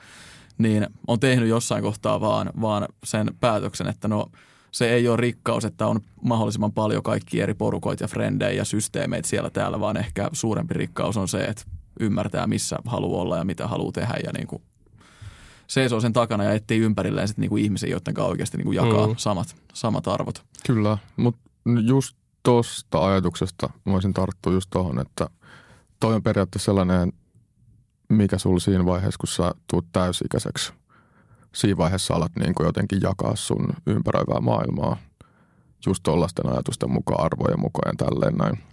Niin miten sulla, Faruk, sit, kun sä tota, ää, oot ollut sun kouluuran loppupuolella ja sä oot miettinyt sun tulevaisuuden duuneja, niin silloin varmaan, kun, tai silloin kun sä, oot muuttanut, tai sä sanoit, että kun sä oot muuttanut Suomeen, niin se ei ole ollut niin selkeä se kuva sun tulevaisuudesta. Mutta sitten ainakin kun mä mietin, niin sulla on ollut niin kuin siinä vaiheessa, kun sä oot valmistunut koulusta, niin sä oot alkanut tekemään niin kuin tosi paljon kaikkea. Niin onko sulle tullut sitten sellaista hetkeä, että sä oot jossain vaiheessa tajunnut, että, että mähän voin tehdä ihan mitä vaan, mä vaan niin kuin haluan? Öö, on, mulla on nyt se hetki. Ei, mutta mä oon huomannut, että sulla oli se silloin jos niin kuin kymmenen vuotta sitten, kun me ollaan tutustuttu, että sä teet niin kuin sellaisia asioita, mistä mä ajattelin silleen, että mä ikinä pystyisi tekemään mitään tuollaista. Äijä on grindannut huolella. Mm. Ja äh, palannut jossain vaiheessa myös aivan, aivan puhki. Mm. Tota, musta piti tulla äh, näyttelijä. Se, mm. oli niin kuin, se oli semmoinen, kun siirtyi yläasteelle, niin Niin, niin se oli aikaisemmin jo haaveena, mutta tota, yläasteella se alkoi niin kuin konkretisoitumaan se, että okei, nyt mä voin hakea niin kuin sitten ysillä, hakea tonne tota, ilmastotaito lukioon ja niin edelleen. Et se oli niin kuin semmoinen asia, että ehdottomasti musta tulee näyttelijä. Mm. Mutta tota, mä pääsin äh, sitten ilmastotaito lukioon, Pohjois-Tapiolan lukioon ja tota... Mut siinä, siinä kävi vähän hassusti, että et, et, tota, oli elämänvaihe vähän sellainen, että et, tota, ei oikein koulun käynti sujunut ja, ja tota, lapsi oli tulossa ja, ja, ja tota, vähän oli perheen kanssa sillä lailla, että mä en ollut asunut pitkään jo kotona enää.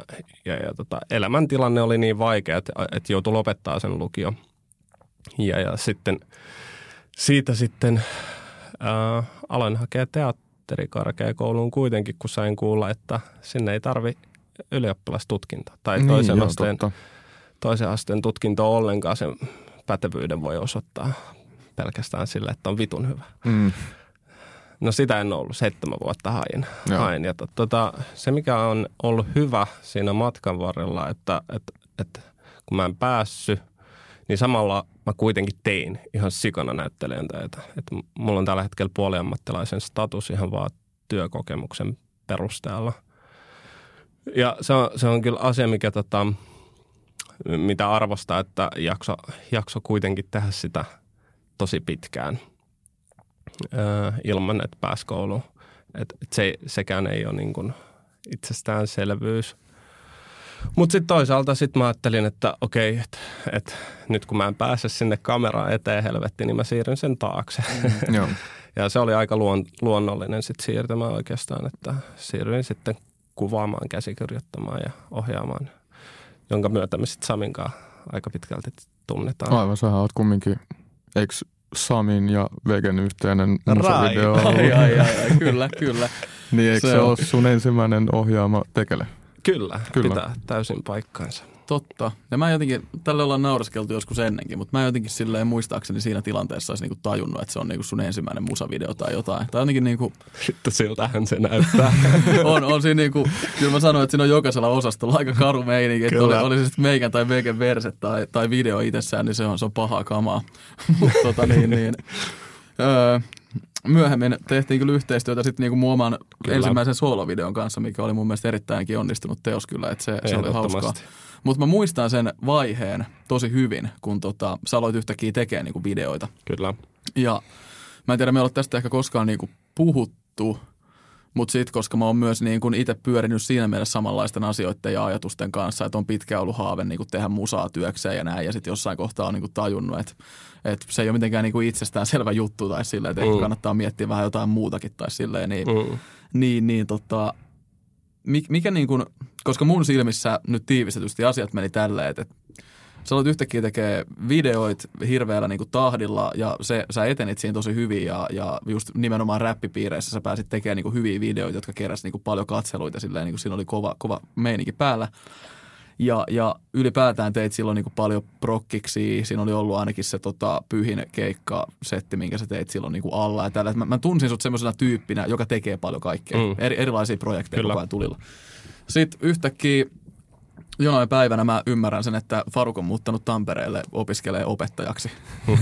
Niin sit, sit mä muistan niinku miettineen ja sit kun me ollaan sen jälkeen ohimennen niinku nähty siellä sun täällä ja ollaan vaihdettu kuulumisia, niin sit se on kuitenkin jäänyt aika pintapuoliseksi keskusteluksi silleen, että et, et mitä puuhailee. Niin silleen, että teet sä ylipäätään niinku vielä videoita, mietit sä videoiden tekemistä tai oot sä jotenkin, onko tässä ollut, mikä tää tavallaan ajatus tässä taustalla on ollut?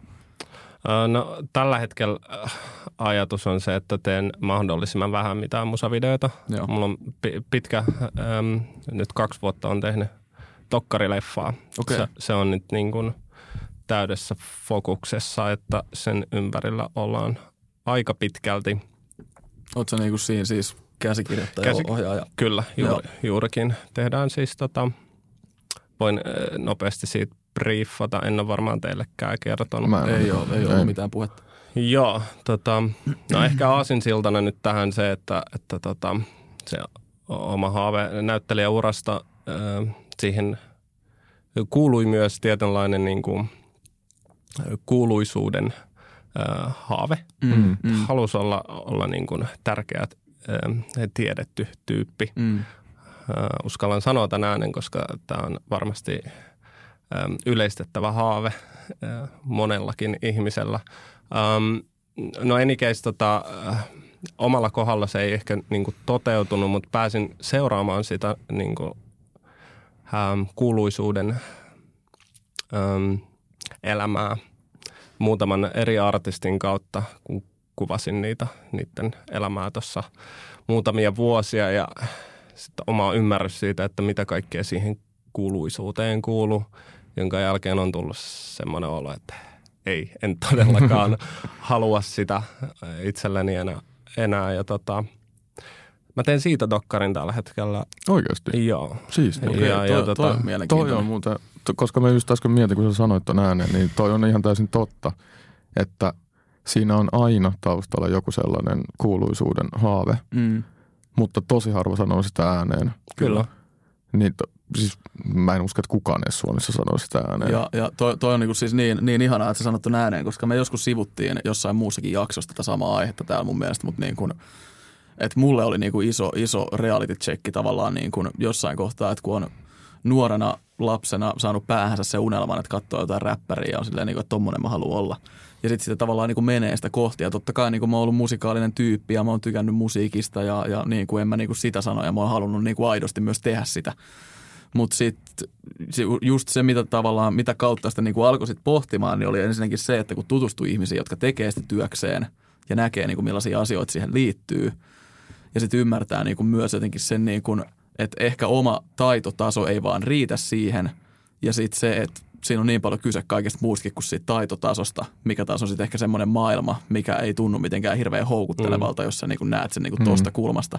Että tämäkö on se työympäristö, missä mä haluan niin kuin loppuelämäni viettää. Kyllä. Ja se alkaa niin kuin miettiä, että et se tavallaan semmoinen niin kuin nälkä ja palo siitä, että jes mä haluan olla artisti ja mä haluan olla arvostettu ja kuuluisa, niin sitten kun näkee sitä, mitä se niin kuin on, niin sitten on vähän silleen, että no itse asiassa joku, tiedätkö, perusduuni alkaa houkuttelemaan aika, aika paljon.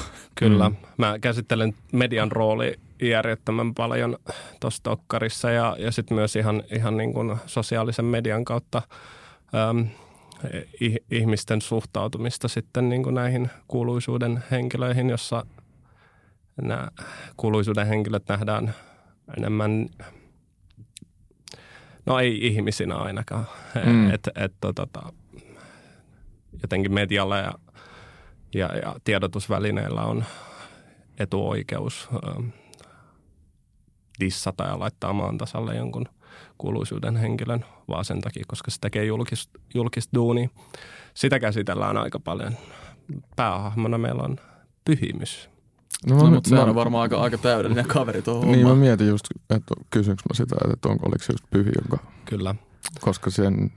Uraa sä seurasit vierestä ja teitä Mikko Maltsusta. Kyllä. Mikä oli siis ihan niille ihmisille, jotka ei tiedä, niin kannattaa. Mä en, onko siitä jotain materiaalia? On, jossain? On se. On siis ihan mahtava juttu, minkä Faruk on joskus, minkä ikäinen sä olit silloin? Mitähän se olisi ollut?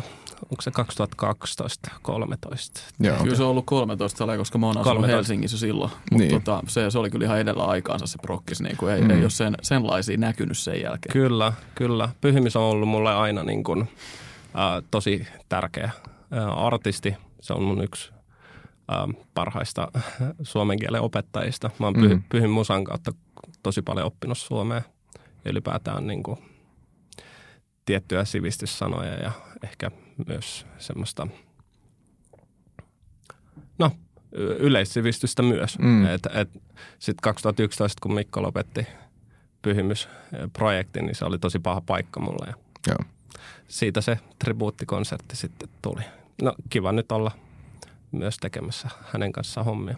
Tuo on hienoa, hienoa ja erittäin mielenkiintoista. Pitäisi varmaan jutella äijän kanssa useammin kuin kahden vuoden välein. Siistiä. Joo. Erittäin siistiä. Mikä tota, mä tiedän, että dokkarit on, on haastavia prokkiksi ja kestää kauan ja on tavallaan myös raskaita tehdä, niin mikä tota, voiko, voiko niinku avata, että missä vaiheessa mennään ja, ja voiko ajatella jotain julkaisua johonkin kohtaan? En, en, sitä en uskalla varmaan monella, monella tota, tyypillä tuotantoyhtiöpuolelle ja, ja myös mm, levyyhtiö. Mm. On joitain toiveita, mutta tota, mä otan täydellisen vapauden nyt tehdä, tehdä sitä kaikessa rauhassa, koska tota, ää, en halua tehdä liukuhihnatavaraa, mm, mitä kyllä. tällä hetkellä, niin kun, varsinkin kun tehdään artisteista dokkareita. Se on niin, sairas, mitä sekä huonoja suom... dokkareita jengi tekee. Niin, niin tota, ää, me siis ollaan kuvattu sitä kaksi vuotta. Ja, ja tota, sitten mä otin mukaan yhden tuotantoyhtiön, joka on erikoistunut tekee nyt Suomessa dokkareita. Tosi hyviä dokkareita ja, ja nyt sit siellä on porukkaa mua patistelemassa tekemään oikeasti hyvää, hyvää dokkaria. niin niin tota, mä oon tosi kiitollinen nyt siitä työryhmästä, mitä mulla on. Ja, ja tällä hetkellä siis sisältöä vielä täysin niin kuin kartoitetaan ja seuraava vaihe on siis rahoituksen hakeminen. Mm, no. Et vaikka sitä ollaan tehty tosi paljon, niin sitä tullaan vielä kyllä ainakin koko ensi vuosi tekemään. Joo, no kun näin mäkin olen ymmärtänyt. Mä en ole itse ollut niinku oikein mitään dokkaria tekemässä, mutta sen verran noissa T V-tuotannoissa pyörinyt ja, ja niinku, että dokkarit poikkeaa niinku aika paljon tuommoisesta niinku perus, perus reality-kauden tekemisestä. Et tota, niin, niin, ne, ne on pitkiä prokkiksi ja noin rahoitukset ja muut on tärkeitä, mutta uskon ja, ja toivon ja uskon, koska äijä siellä on hääräämässä, että saatte sen varmasti kyllä niinku maaliin ennemmin tai myöhemmin. Kyllä. Kuulostaa erittäin hyvältä. Miten tota... Öö, Mitä äijä niinku miettii ylipäätään siis niinku tulevaisuutta tällä hetkellä? Mietit sä pitkälle suunnitelmia, maalailet sä kuvia siitä, mitä sinä tulevaisuudessa joskus olet vai meet sä viikko, kuukausi kerrallaan? Miten, tota, miten sä ylipäätään ajattelet niinku jonkun tulevaisuuden? Ja nyt ennen kuin alat vastaamaan, niin mä, mä korkkaan bissen ja odotan, että säilyykö Bob vielä tuossa tota, hengissä tuossa vieressä. Hengissä. Onko ke- kellään mitään avaajaa tai stenkkuu tai jotain? Mulla on tässä tällainen. Mä en uuskakiekko, sillä mä en ehkä osaa avaa. Mä osaan. Hei, nais. Nais. Vittu mikä ääni tuosta lähti. Kotumma. Kyllä. Mut niin, tulevaisuus. Mitä, mitä sä ajattelet? Tota, ää, mä oon haaveilija. Mä aina haaveilen mm. kaiken näköisistä. Ja tota, mulla aina pitää olla vähintään yksi haave, mikä ei ole välttämättä toteutettavissa. Ja tota, se pitää ää, tietynlaisena, no, elämän janoisena. Mm. Ja tota, se, ehkä se kun, siitä kumpuaa sit se oma, oma niin kun, tekee paljon kaiken näköistä. Tällä hetkellä mä haaveilen tosi paljon ja osittain kyllä tämä ei ole se haave, mitä en toteuta, vaan t- tätä kohti olen menossa. Ö, musa on ollut siis pitkä, pitkäaikainen haave. Ö, kiitos Pyhimyksen myös siitä. Ö, tällä hetkellä sitä teen, teen niin kuin tämän Pyhidokkarin ohella. Just, just ra- rakensin ö, meidän kolmion työhuoneen, jossa on myös studio. Pääsee nyt sitten nauhoittamaan tätä räppimusiikkia, josta on haaveillut pitkään ja jonka, jota on myös tehnyt niin kuin jonku, jonkun verran, mutta ei ole niin kuin omia julkaisuja ollut hirveästi. Nyt sen, sen ympärillä yksi hyvä duoprokkis, jota toteutetaan. Uh, muuten, mä, mä siis teen gradu uh, tällä hetkellä, mulla on valmistunut ensi keväänä ja, ja tota, um, en ole maalannut siitä kuvaa, että, että mikä mun tulevaisuus tulee olemaan niin kuin opettajana, mutta sen mä tiedän, että, että mulla on tosi vahva vietti sinne niin kuin kasvatusalalle ja, ja erityisesti maahanmuuttajataustaisten lasten niin kuin auttaminen. Öm, sen mä tiedän, luokanopettajan hommia mä en tule juurikaan tekemään. Tuun varmasti suuntautumaan joko erityisopetukseen tai sitten yläaste lukiopuolelle jotenkin niin kuin maahanmuuttajataustaisten kanssa teen töitä. Se, sen mä tiedän, mutta aikaväliä mulla ei ole. Sen mä tiedän, että toi ammatti on sellainen, että mä voin tehdä sinne eläkeikään asti, mutta nyt on vielä joitain haaveita toteuttamatta. Että toi musabisnes kiinnostaa tosi paljon, ihan niin kuin myöskin levyyhtiöbisnes, ja tosi paljon houkuttelee joku aater, mm. duuni. Ja, ja, tota.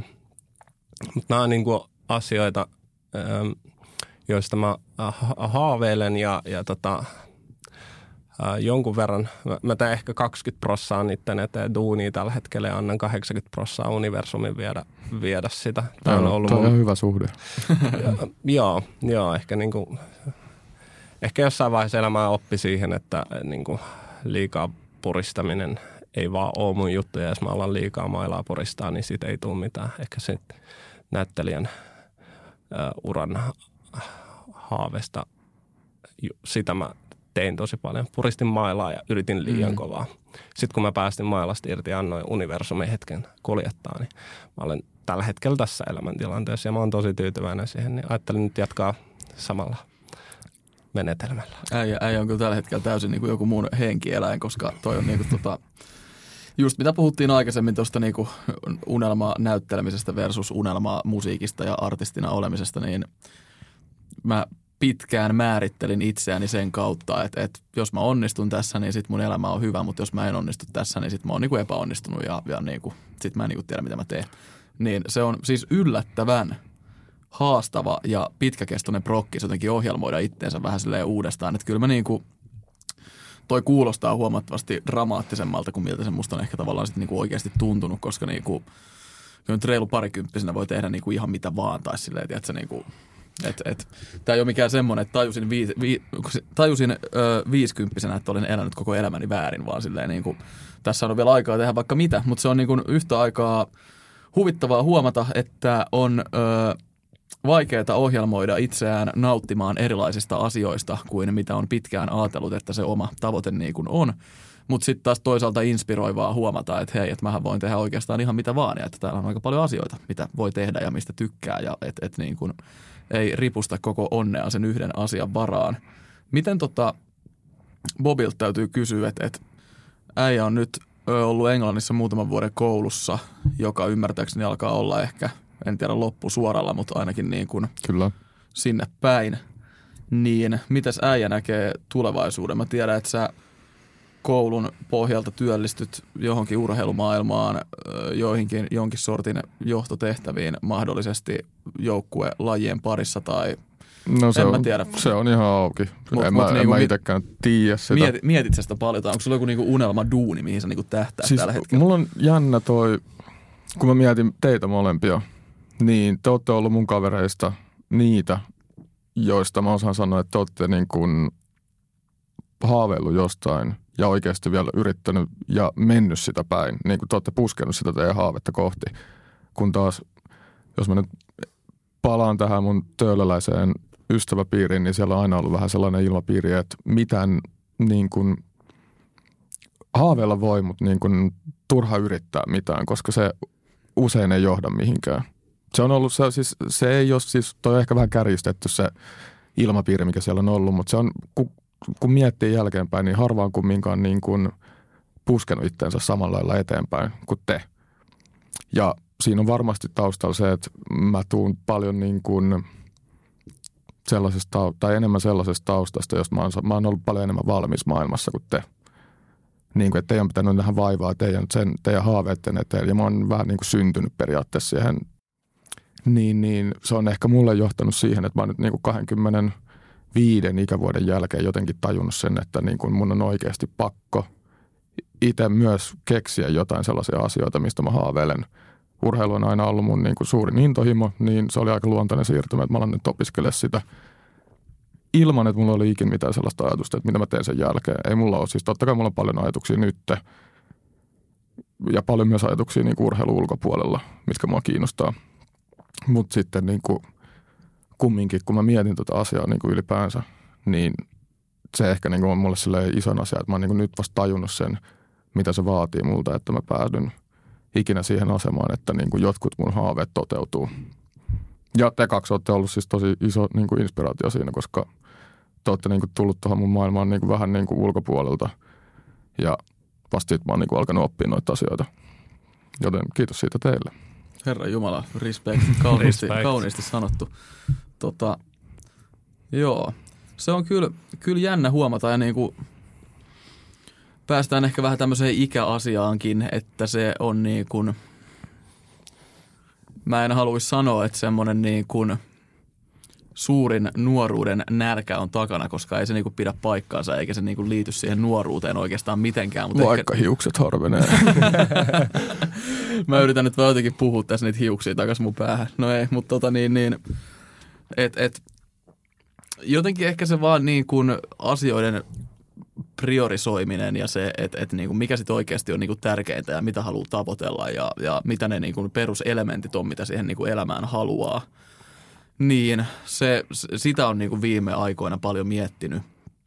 Ja niinku sitä, että huomaa selkeästi omissa fiiliksissä ja, ja meiningissä sen, että ne asiat, mistä on parikymppisenä saanut kiksit, niin niistä ei välttämättä enää saa. Ja ne, ne asiat, joita on ajatellut nuorempana, että hyi helvetti, miten tylsää touhuu, niin nyt onkin yhtäkkiä silleen, että no tuntuu itse asiassa aika kivalta olla tälleen. Niin mua jotenkin vähän kuumottaa. Mä oon tällä hetkellä menossa erittäin kovaa vauhtia. Niin kuin keski-ikää. Kyllä, keski, keski-ikää ja sitten niin kuin siihen, mitä mun vanhemmat niin kuin on, koska vaikka ne on niin kuin ihan, ihan, ihania ja, ja mahtavia persoonia ja ihmisiä, niin Ne, ne, ne viihtyy Pohjanmaalla, ne ei halua reissaan, ne, ne niin kuin, tavallaan mä myös kadehdin sitä, että miten jotenkin onnellisia ne on vaan siellä omassa kodissaan ja kahdestaan siellä elelee luonnon keskellä ja ei, ei tarvitse katsella muita ihmisiä ja itse taas hirveästi haluaa elämään kaikkea niin kuin actionia ja tyyppejä ja meininkiä ja prokkiksi ja kaikkea ja se tuntuu kaukaiselta, mutta sitten kun mä niin katson pitkässä juoksussa niin itteen ja elämään, niin kyllä mä koko ajan meen vähän sitä kohti, että joskus tulevaisuudessa mä saatan ihan samalla tavalla olla kuuntelemassa järviradiota jossain Pohjanmaalla, järven ääressä, jossain mökissä ja fiilistelen silleen, että no oli, olipa hauska ralli tuolla Helsingissä pari, parikymmentä, kolmekymmentä vuotta, mutta onhan tää nyt ihan helvetin jees olla itsekseen täällä näin.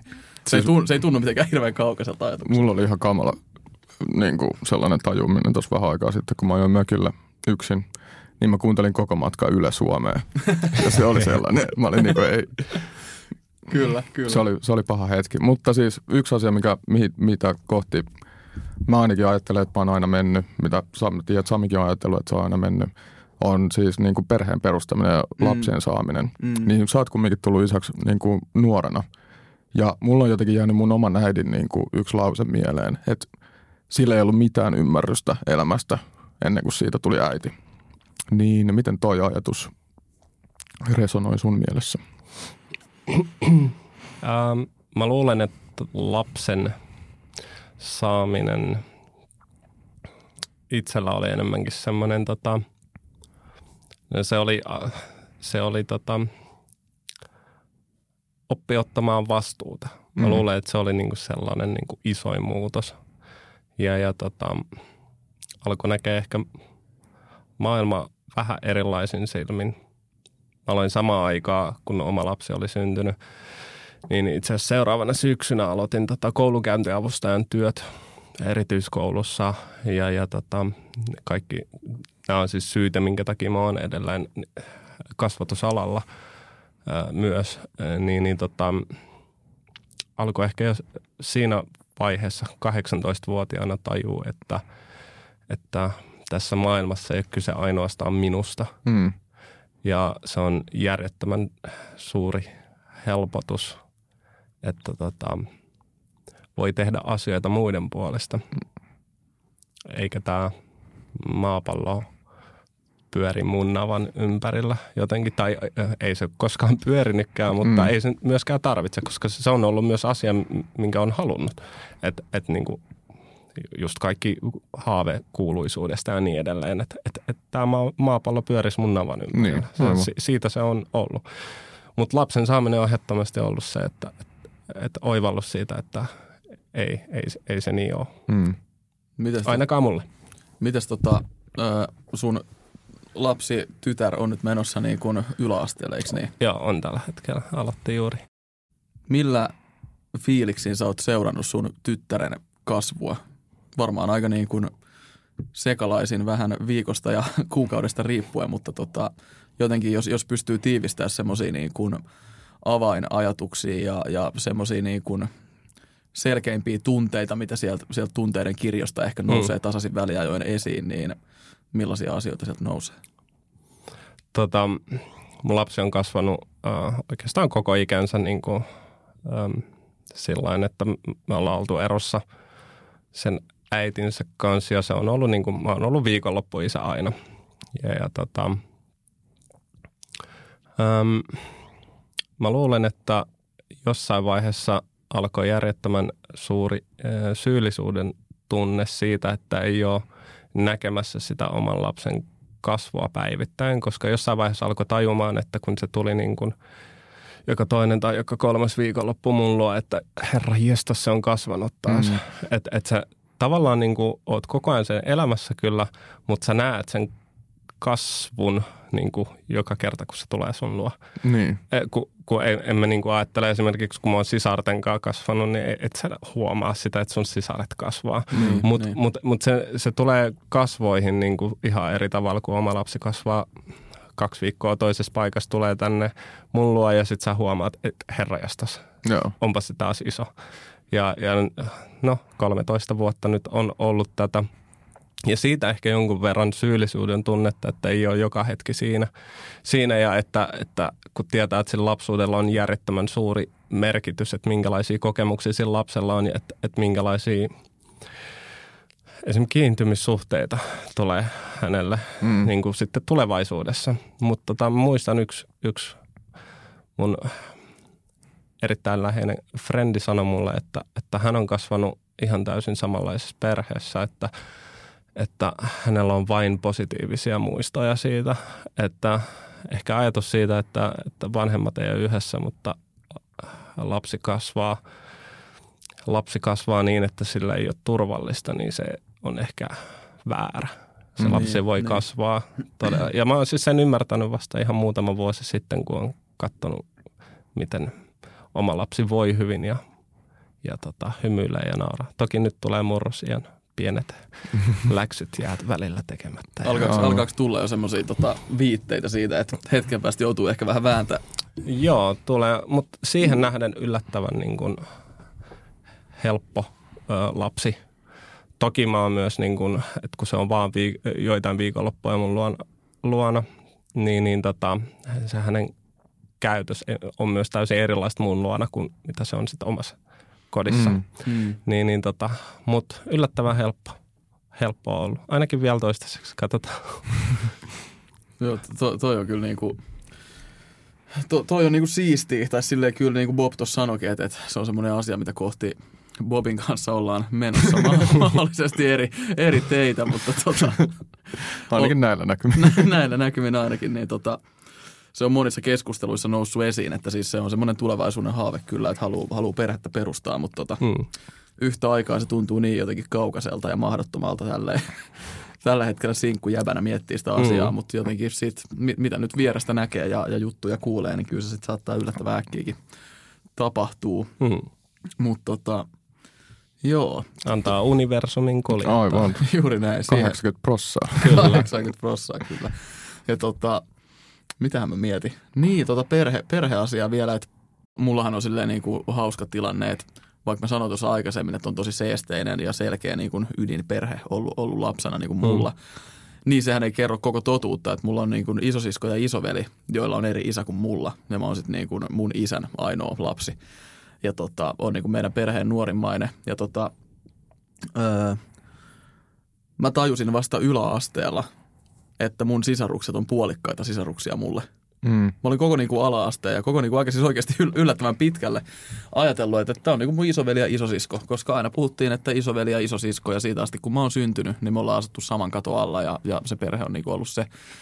Niin, niin jotenkin sitten taas kun kuulee juttuja, että et jengi puhuu, että miten kun on ollut niinku eroperheen lapsia ja, ja sitten, että et kun vanhemmat on jotenkin väkisin yrittänyt olla yhdessä ja se meininki on ollut ihan hirveätä kotona ja näin, niin jotenkin päällimmäisenä jäänyt aina se fiilis, että se on huomattavasti parempi ratkaisu sille lapselle, että vanhemmat asuu erillään ja, ja sitten on heidän kanssaan. Ja jotenkin mä, vaikka en pysty samaistumaan, niin jotenkin pystyn samaistumaan siihen, mitä sä ajattelet. Että totta kai se myös niin kuin tuntuu pahalta, että menettää tosi paljon aikaa sen lapsen kanssa koko ajan, mutta sitten kuitenkin kokonaiskuvassa niin varmaan parempi näin. Se vähän vietetty aika on kyllä erittäin laadukasta myös niin. Silloin, että niin. Arvostaa joka sekuntia. Mitäs Bob, tota... Äijä on syntynyt erittäin mielenkiintoiseen perheeseen siinä mielessä, että sanoit tuossa, että sun, sun tota, äiti on professori yliopistolla ja, ja isä on taiteilija, mikä kuulostaa jotenkin mielenkiintoiselta kombolta. Miten, miten tota, onko nämä ammatit jotenkin heijastunut sun, sun lapsuuteen tai millaisia asioita sulla nousee sieltä esiin? Mm. Kyllä siis sieltä mä oon heijastunut paljon, että vaikka se on jännää, että mun vanhemmat on siis, toinen on niin kuin akateemisesti koulutettu professori ja toinen taas sitten on niin kuin myös siis aka, niin kuin hankkinut akateemisen koulutuksen taiteilijana, mutta silti luonteeltaan on sitten taas ihan täysin silleen, faija on paljon sellainen niin kuin pikkutarkempi ja sellainen ja mut se on jotenkin vähän enemmän sellainen avoimempi kaikelle ja niin kuin tälleen näin. Mut ehkä se, se on jännä, että mulla ei ole, mulla, siis mä en, niin kuin, mä, mä en osaisi piirtää. Että mulla ei niin kuin, siis mitään tällaisia taiteellisia lahjoja ollut ikinä. Että enemmänkin faijan puolella, että mä oon saanut niin kuin, urheilun. Että se on niin kuin, siis sen intohimo urheilukohta on niin kuin, siirtynyt suoraan mulle. Ja sitten ehkä niin kuin, toi kasvatustieteen professorin lapsena kasvaminen, niin, niin sitä aina olettaa, että sitä saisi jotenkin, niin kuin, että sit kun sun äiti on kasvatustieteen professori. Okei, okay, totakaan mä en tiennyt, että se on kasvatustiedä. Ah, joo, joo, se on. Niin, niin tota, siinä vaiheessa se, ai, sä ajattelet, että sä saat jotenkin todella, niin, tai et, ehkä ympäristö ajattelee, että sun pitäisi olla sillä jotenkin tosi täydellinen lapsi. Mutta mähän on siis saanut tosi vapaan kasvatuksen, niin kuin siis tosi. Että niin kuin, mun elämä on ollut siis sillä tosi helppo niin kuin nuoruus, mutta sitten niin kuin, siinä vaiheessa, kun niin kuin, tämä todellinen maailma iski vastaan niin kuin sen teiniän jälkeen ehkä, niin siinä vaiheessa niin kuin on ollut mun niin kuin isompia sellaisia niin kuin ongelmahetkiä mun elämässä ja niin kuin tehnyt vääriä valintoja ja tälleen näin. Ja ollut ehkä niin kuin pakoillut sitä niin kuin omaa maailmaa, mikä on ollut perheen kautta ja jotenkin elänyt sitä maailmaa niin kuin perheen ulkopuolella jotenkin silleen väärin ja päätynyt tyhmiin tilanteisiin, jossa mä oon niin kuin, niin kuin oikeasti joutunut niin kuin ongelmatilanteisiin, joissa mä oon niin kuin selvinnyt ehkä. No mun, siis mun ex-tyttöystä, jonka te molemmat olette tavannut, mm. niin, niin oli isossa roolissa siinä, että mä jotenkin pääsin takaisin oikealle raiteille tässä elämässä. Mutta siis silleen vastatakseen sun kysymykseen, niin siis kyllä siinä on se, se on omituinen kombo. Mutta se on kyllä hyvä läppä. Hyvä läppä toi, toi tota... Sanoit, että kun sun äiti on kasvatustieteinen professori ja, ja sitten muut jotenkin olettaa, että se kotimeininki sitten jotenkin niinku, että se heijastuu jotenkin siihen, niin sitten miettii, että mun äiti taas on silleen ollut koko elämänsä luokanopettaja ja niin kuin... No niin, täältä. Se, mm, se tota niin, niin... Yhteinen tekijä. Aivan, niin, kyllä, taas. Kyllä, kyllä. Niin, niin, sitten jotenkin... Siis se, mikä on mun mielestä huvittavinta, on se, että mä en muista, että niinku muut lapset olisi ollut siitä mitenkään hirveästi silleen, että hähähä, opettajapoika. Mutta silleen koulussa, niinku varsinkin yläasteella jossain tilanteessa, kun en mäkään nyt niinku mikään maailman puhtoisin ole ollut, että niinku kyllä välillä ollaan päädytty kaiken näköisiin ihmetilanteisiin, niin tota, muut opettajat on saattanut olla silleen, että luulet sä, että sen takia, että sä oot niinku opettajapoika, niin sä voit tehdä näin. Voi ei. Joo. Sitten on, sit on itse vähän niin kuin silleen, että niinku, häh, et niinku en, mutta silleen niinku, että et tää kuulostaa enemmän sun ongelmalta kuin mun ongelmalta. Ja, ja sitä en, se varmaan niin, ollut. Niin, et, et en mä oon niinku edes miettinyt Arvo. koko asiaa. Mulla taas oli jännä, että mä en tiedä, onko se vaikuttanut, mutta siis mä kumminkin tiedän, että mun opettajat on tiedostanut sen, että mun äiti on tosi korkeassa niin kuin virassa suomalaisen koulutuksen niin kuin parissa. Niin, niin mutsi siis on tosi monta kertaa joutunut tulemaan koululle mun takia, koska mä oon jotain spedeillyt siellä. Niin kuin niitä on lukuisia kertoja. Ja joutunut näyttäytyy. Niin, ja sillä se ehkä oli vähän sellainen, että se joutui oikeasti aina ottaa sit sen niin kuin sellaisen, se oli sille vaikeaa, mä voisin kuvitella. Mm. Koska mä tiedän, että ne opettajat, joita se on kohdannut, niin niillä on ollut ennakko-oletukset siitä. Ja ne on nähnyt vaan mut, joka on ollut meidän luokan ehkä se niin kuin sellainen, no ei se, ei se järkevin ihminen sillä luokalla, sanotaanko näin. Niin, niin, tota, niin se, sillä se on ollut vähän vaikea hetki, että se on aina joutunut niin kuin periaatteessa olemaan mun puolella, mutta sitten samaan aikaan katsomaan niiden opettajien näkökulmasta sitä asiaa, mm. koska se kumminkin osaa samaistua siihen rooliin. Niin, niin. Mutta sitten kumminkin, sit, jos on ollut vähäkään sellaista, että siitä tuntuu siltä, että ne opettajat toimii siinä vähäkään väärin, niin sitten se on kyllä niin kuin sit tosi kovasti joutunut taistelemaan mun puolesta siinä asiassa. Että se on ollut kyllä sille varmaan aika vaikea, että niin kuin koko toi kuvio, aina kun mä oon spedeillyt jotain. Joo, ja sitten mä muistan niin kuin omasta lapsuudesta, siihen, siihen niin jotenkin liittyy ehkä toi opettajana, opettajan lapsena oleminen ja sitten vielä se, että piirit on pienet ja kaikki tuntee ja tietää toisensa ja näin, mutta niin kuin, tavallaan, mä, tavallaan mä ymmärrän sen niin kuin äiteen pointiin, kun mä muistan, että se on monta kertaa sanonut mulle silleen, niin kuin, kun mä oon esimerkiksi mennyt pyörällä kouluun ja, ja oon pitänyt pitää kypärää päässä, niin sitten mä tuun takas himaan ja mulla on se kypärä siinä sarvessa, niin sitten se on vähän silleen, niin kuin, että come on, että mä yritän tuolla niinku päivät pitkät mun luokalle sanoa sille, että pitäkää kypärää. Ja sitten jos kaikki näkee, että sä meet ilman niinku kypärää tuolla, niin kaikki niinku luulet, että kuka ottaa mua tosissaan enää sen jälkeen. Niin on silleen, että joo, kyllä. Mutta sitten niinku, on myös ollut paljon niitä hetkiä, että mä oon ollut hengailemaan jossain kylällä perusmeiningeissä. Ja sitten jotkut niinku tyyliin muut vanhemmat soittaa meille himaan, että moi, että me nähtiin Sami niinku vähän jossain epäilyttävässä jengissä tuolla.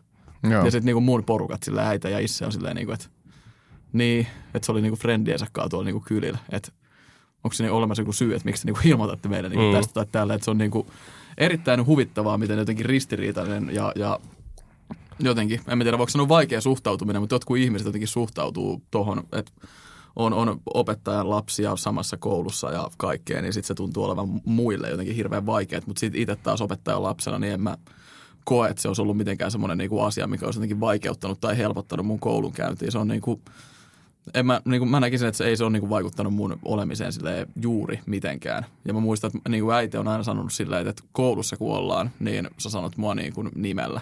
Että koulussa mä en ole sulle niin kuin äiti. Mm. Se on ollut aina semmoinen niin kuin, tavallaan selkeä raja, että, että mikä on myös ehkä ollut itselle sit lapsena hyvä silleen, että on niin kuin ymmärtänyt, mm. että okei, okay, että on nyt eri asia, kun ollaan täällä koulussa. Mm. Tuo on kyllä tosi, tosi jännä, että tota, jotenkin ympäristö vaatii meiltä tiettyjä asioita. Uh, vaan sen takia, uh, kun meidän vanhemmat on esimerkiksi valinnut jonkun asian. Et, et tavallaan unohdetaan se, että, että tota, tai jotenkin oletetaan, että kahden lääkärin lapsi ei voi polttaa röökiä. Mm, se on tosi outoa. Niin, mutta sitten unohdetaan se, että et, et, hitto, että suutarin lapsella ei välttämättä ole kenkiä jalassa. Niin, et, ja sitten sit kun miettii tätä asetelmaa, niin, niin mä, mä ainakin ymmärrän täysin hyvin sen, että, että, tota, että kun siihen lapseen kohdistuu niitä odotuksia vaan sen perusteella, kun minkälainen status niiden vanhemma, vanhemmilla on tai minkälainen rooli niillä on, niin ainakin jossain vaiheessa murrosikää alkaa kapinoimaan sitä vastaan. Kyllä. Voin kuvitella tosi hyvin ton. Että, tota, omalla kohdalla se on enemmänkin näkynyt niin, että tota, koulussa varsinkin, että et, että kun ei ole osannut jotakin, niin no toi on toi maahanmuuttajalapsi. Mm. Mutta sitten kun on osannut jonkun tosi hyvin, niin on ollut, niin kuin se on korostettu se asia. Kattokaa, tämä maahanmuuttaja osaa näin hyvin tätä suomen kieltä. Oh, niin, et, et, joo, et se on niin kuin niin. näkynyt, näkynyt tolla tavalla sitten taas itsellä. Mutta toi on niin kuin, meillä on jatkuva tarve niin kuin, äh, luoda itsellemme taustat, tarinat, jolla me suhtaudutaan toisiin ihmisiin. Ja si- mm. siitähän se tulee. Ja sit loppu onkin sitten oman pään käsittelyä, että miten sä oikeasti otat yksilön yksilönä. Mm. Niin, kyllä. Etkä sen, sen ympäristön tai perheen tuotteena. Niin, aivan. Se on just varsinkin tuossa, no sä nyt et ole suuntautumassa luokanopettajaksi, mutta just siinä ammatissa se on se varmaan kaikkein isoin haaste. Että miten sä pystyt suhtautumaan niihin niin kuin yksilöinä, etkä niin kuin millään tavalla niin kuin tee eroja niiden välillä. minkään niiden mm. ulkopuolella tai niinku ulkomuodon tai Kyllä. sitten niiden niinku taustojen kautta. Miten, se... miten sun tota, perhe suhtautuu sun uravalintoihin? Koska sä oot kumminkin, sä oot tehnyt niin paljon eri asioita, niin millä tavalla ne katsoo niitä? Mm.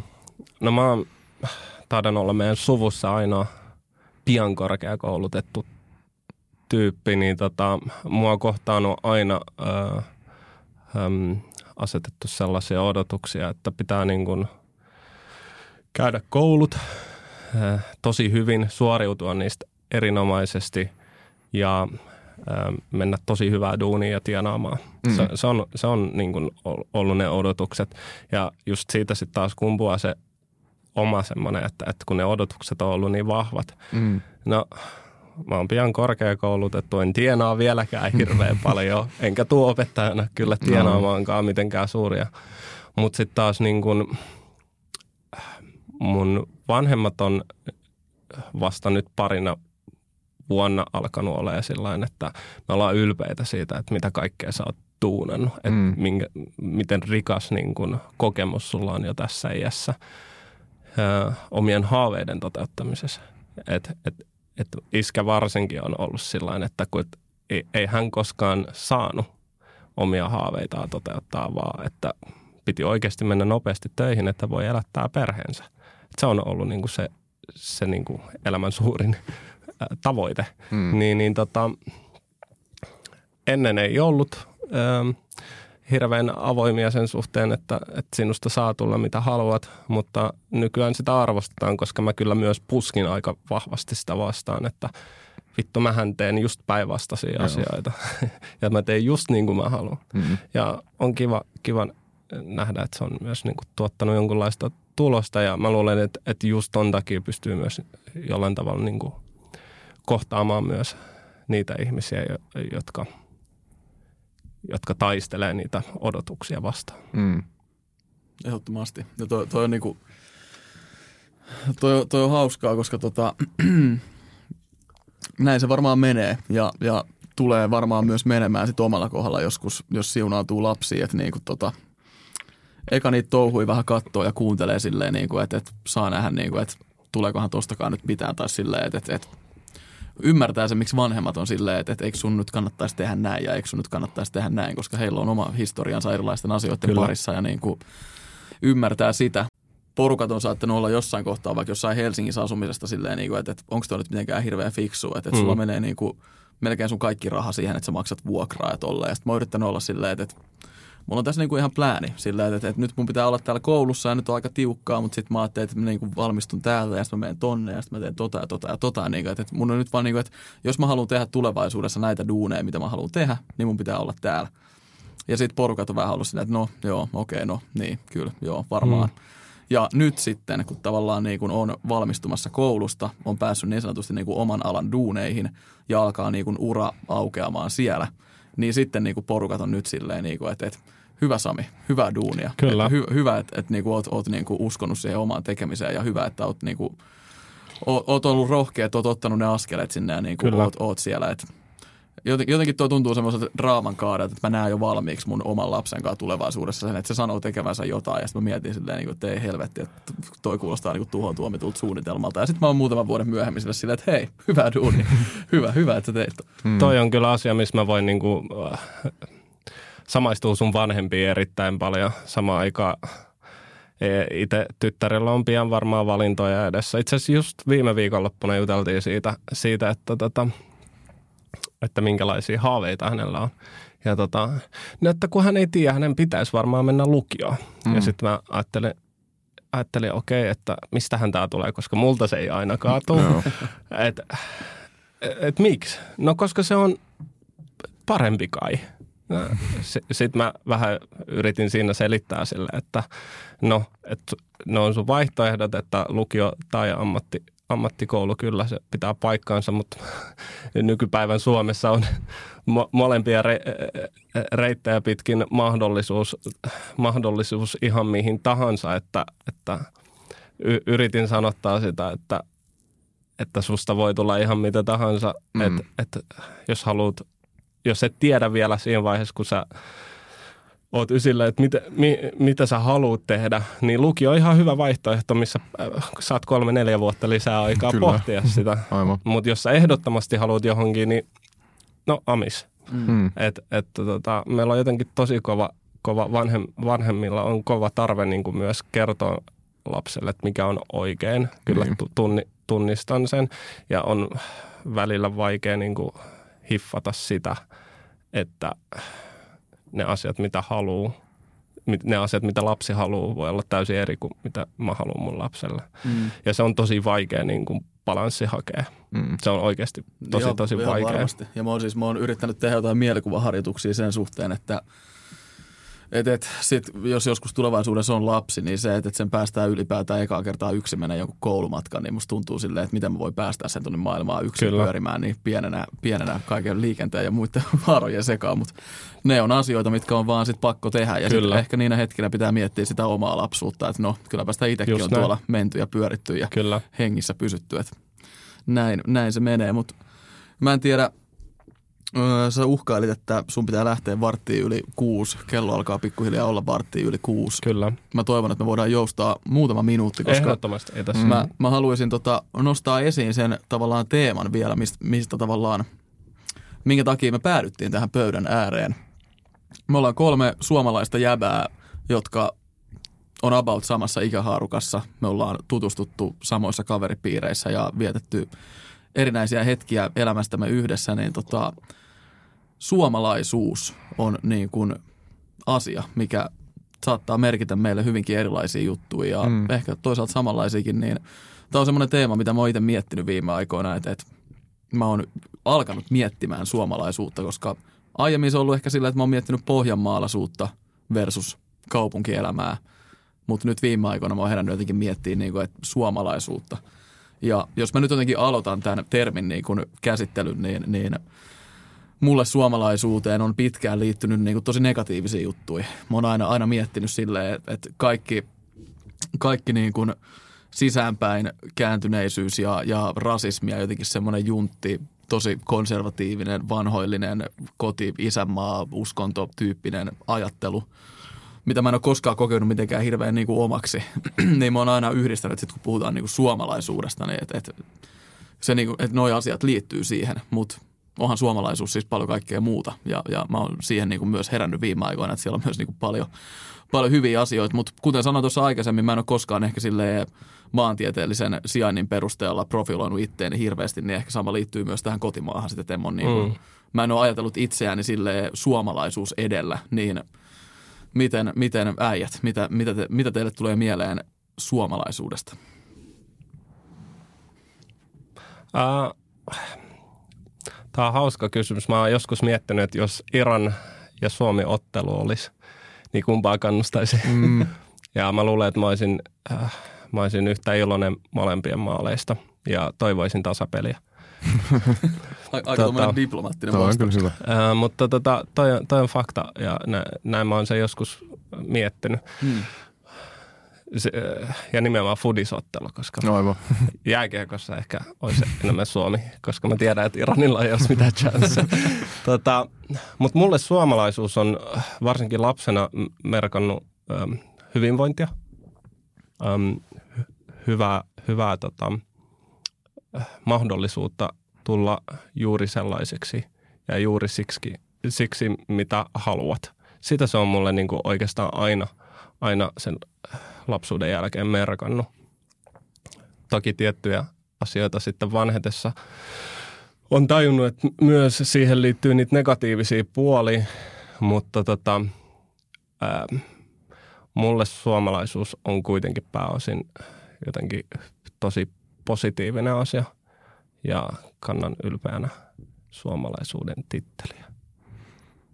Joo, kyllä mulla on taas aina... Jotenkin kun mäkin mietin niin kuin suomalaisuutta, niin mulle tulee, tai siis silleen, niin kuin, että mä oon niin kuin, mä ajattelen tosi vahvasti urheilun kautta. Niin se just on niin kuin, että mä oon, siis totta kai mä oon aina kannattanut Suomea ihan kaikessa. Mä oon katsonut kaikkea urheilua, jos siinä on ollut suomalainen, mä oon ollut sen puolella. Mm. Se on jotenkin sellainen itsestäänselvä, joku sellainen heimo-ajattelu meidän mm. evoluutiossa, mikä saa meidät niin kuin ajattelemaan, että tää on se mun kansa. mikä taas sitten niinku ehkä vanhemmalla iällä se on sitten jotenkin vähän muuttunut. Että on tullut ehkä vähän enemmän sellainen, niinku, ajattelee eurooppalaisittain jotenkin, kun nykyään koko muu maailma on niin sekaisin. No aina ollut, mutta siis silleen, niinku, että kumminkin Euroopassa tuntuu olevan jotain järkeä niinku ees. Niin, niin. Jotenkin sen ajattelee silleen vähän eri tavalla, mutta kyllä mä kumminkin niinku siis silleen Suomi on mun paikka ja mä tuun aina olemaan suomalainen ja mä oon hirveän ylpeä siitä. Ja siinä se ehkä näkyy parhaiten, kun niinku Suomi on jo, joidenkin listausten mukaan maailman paras paikka elää. Niin siitä tulee sellainen... Onnellisin maa. Niin, onnellisin maa, niin. Ja jotenkin... Mä muistan, mä tunsin hirveät ylpeyttä, kun joskus meillä oli niinku taloustieteen tunnilla tuolla Englannissa. Otettiin esiin tämä, niinku, että Suomi on maailman onnellisin maa.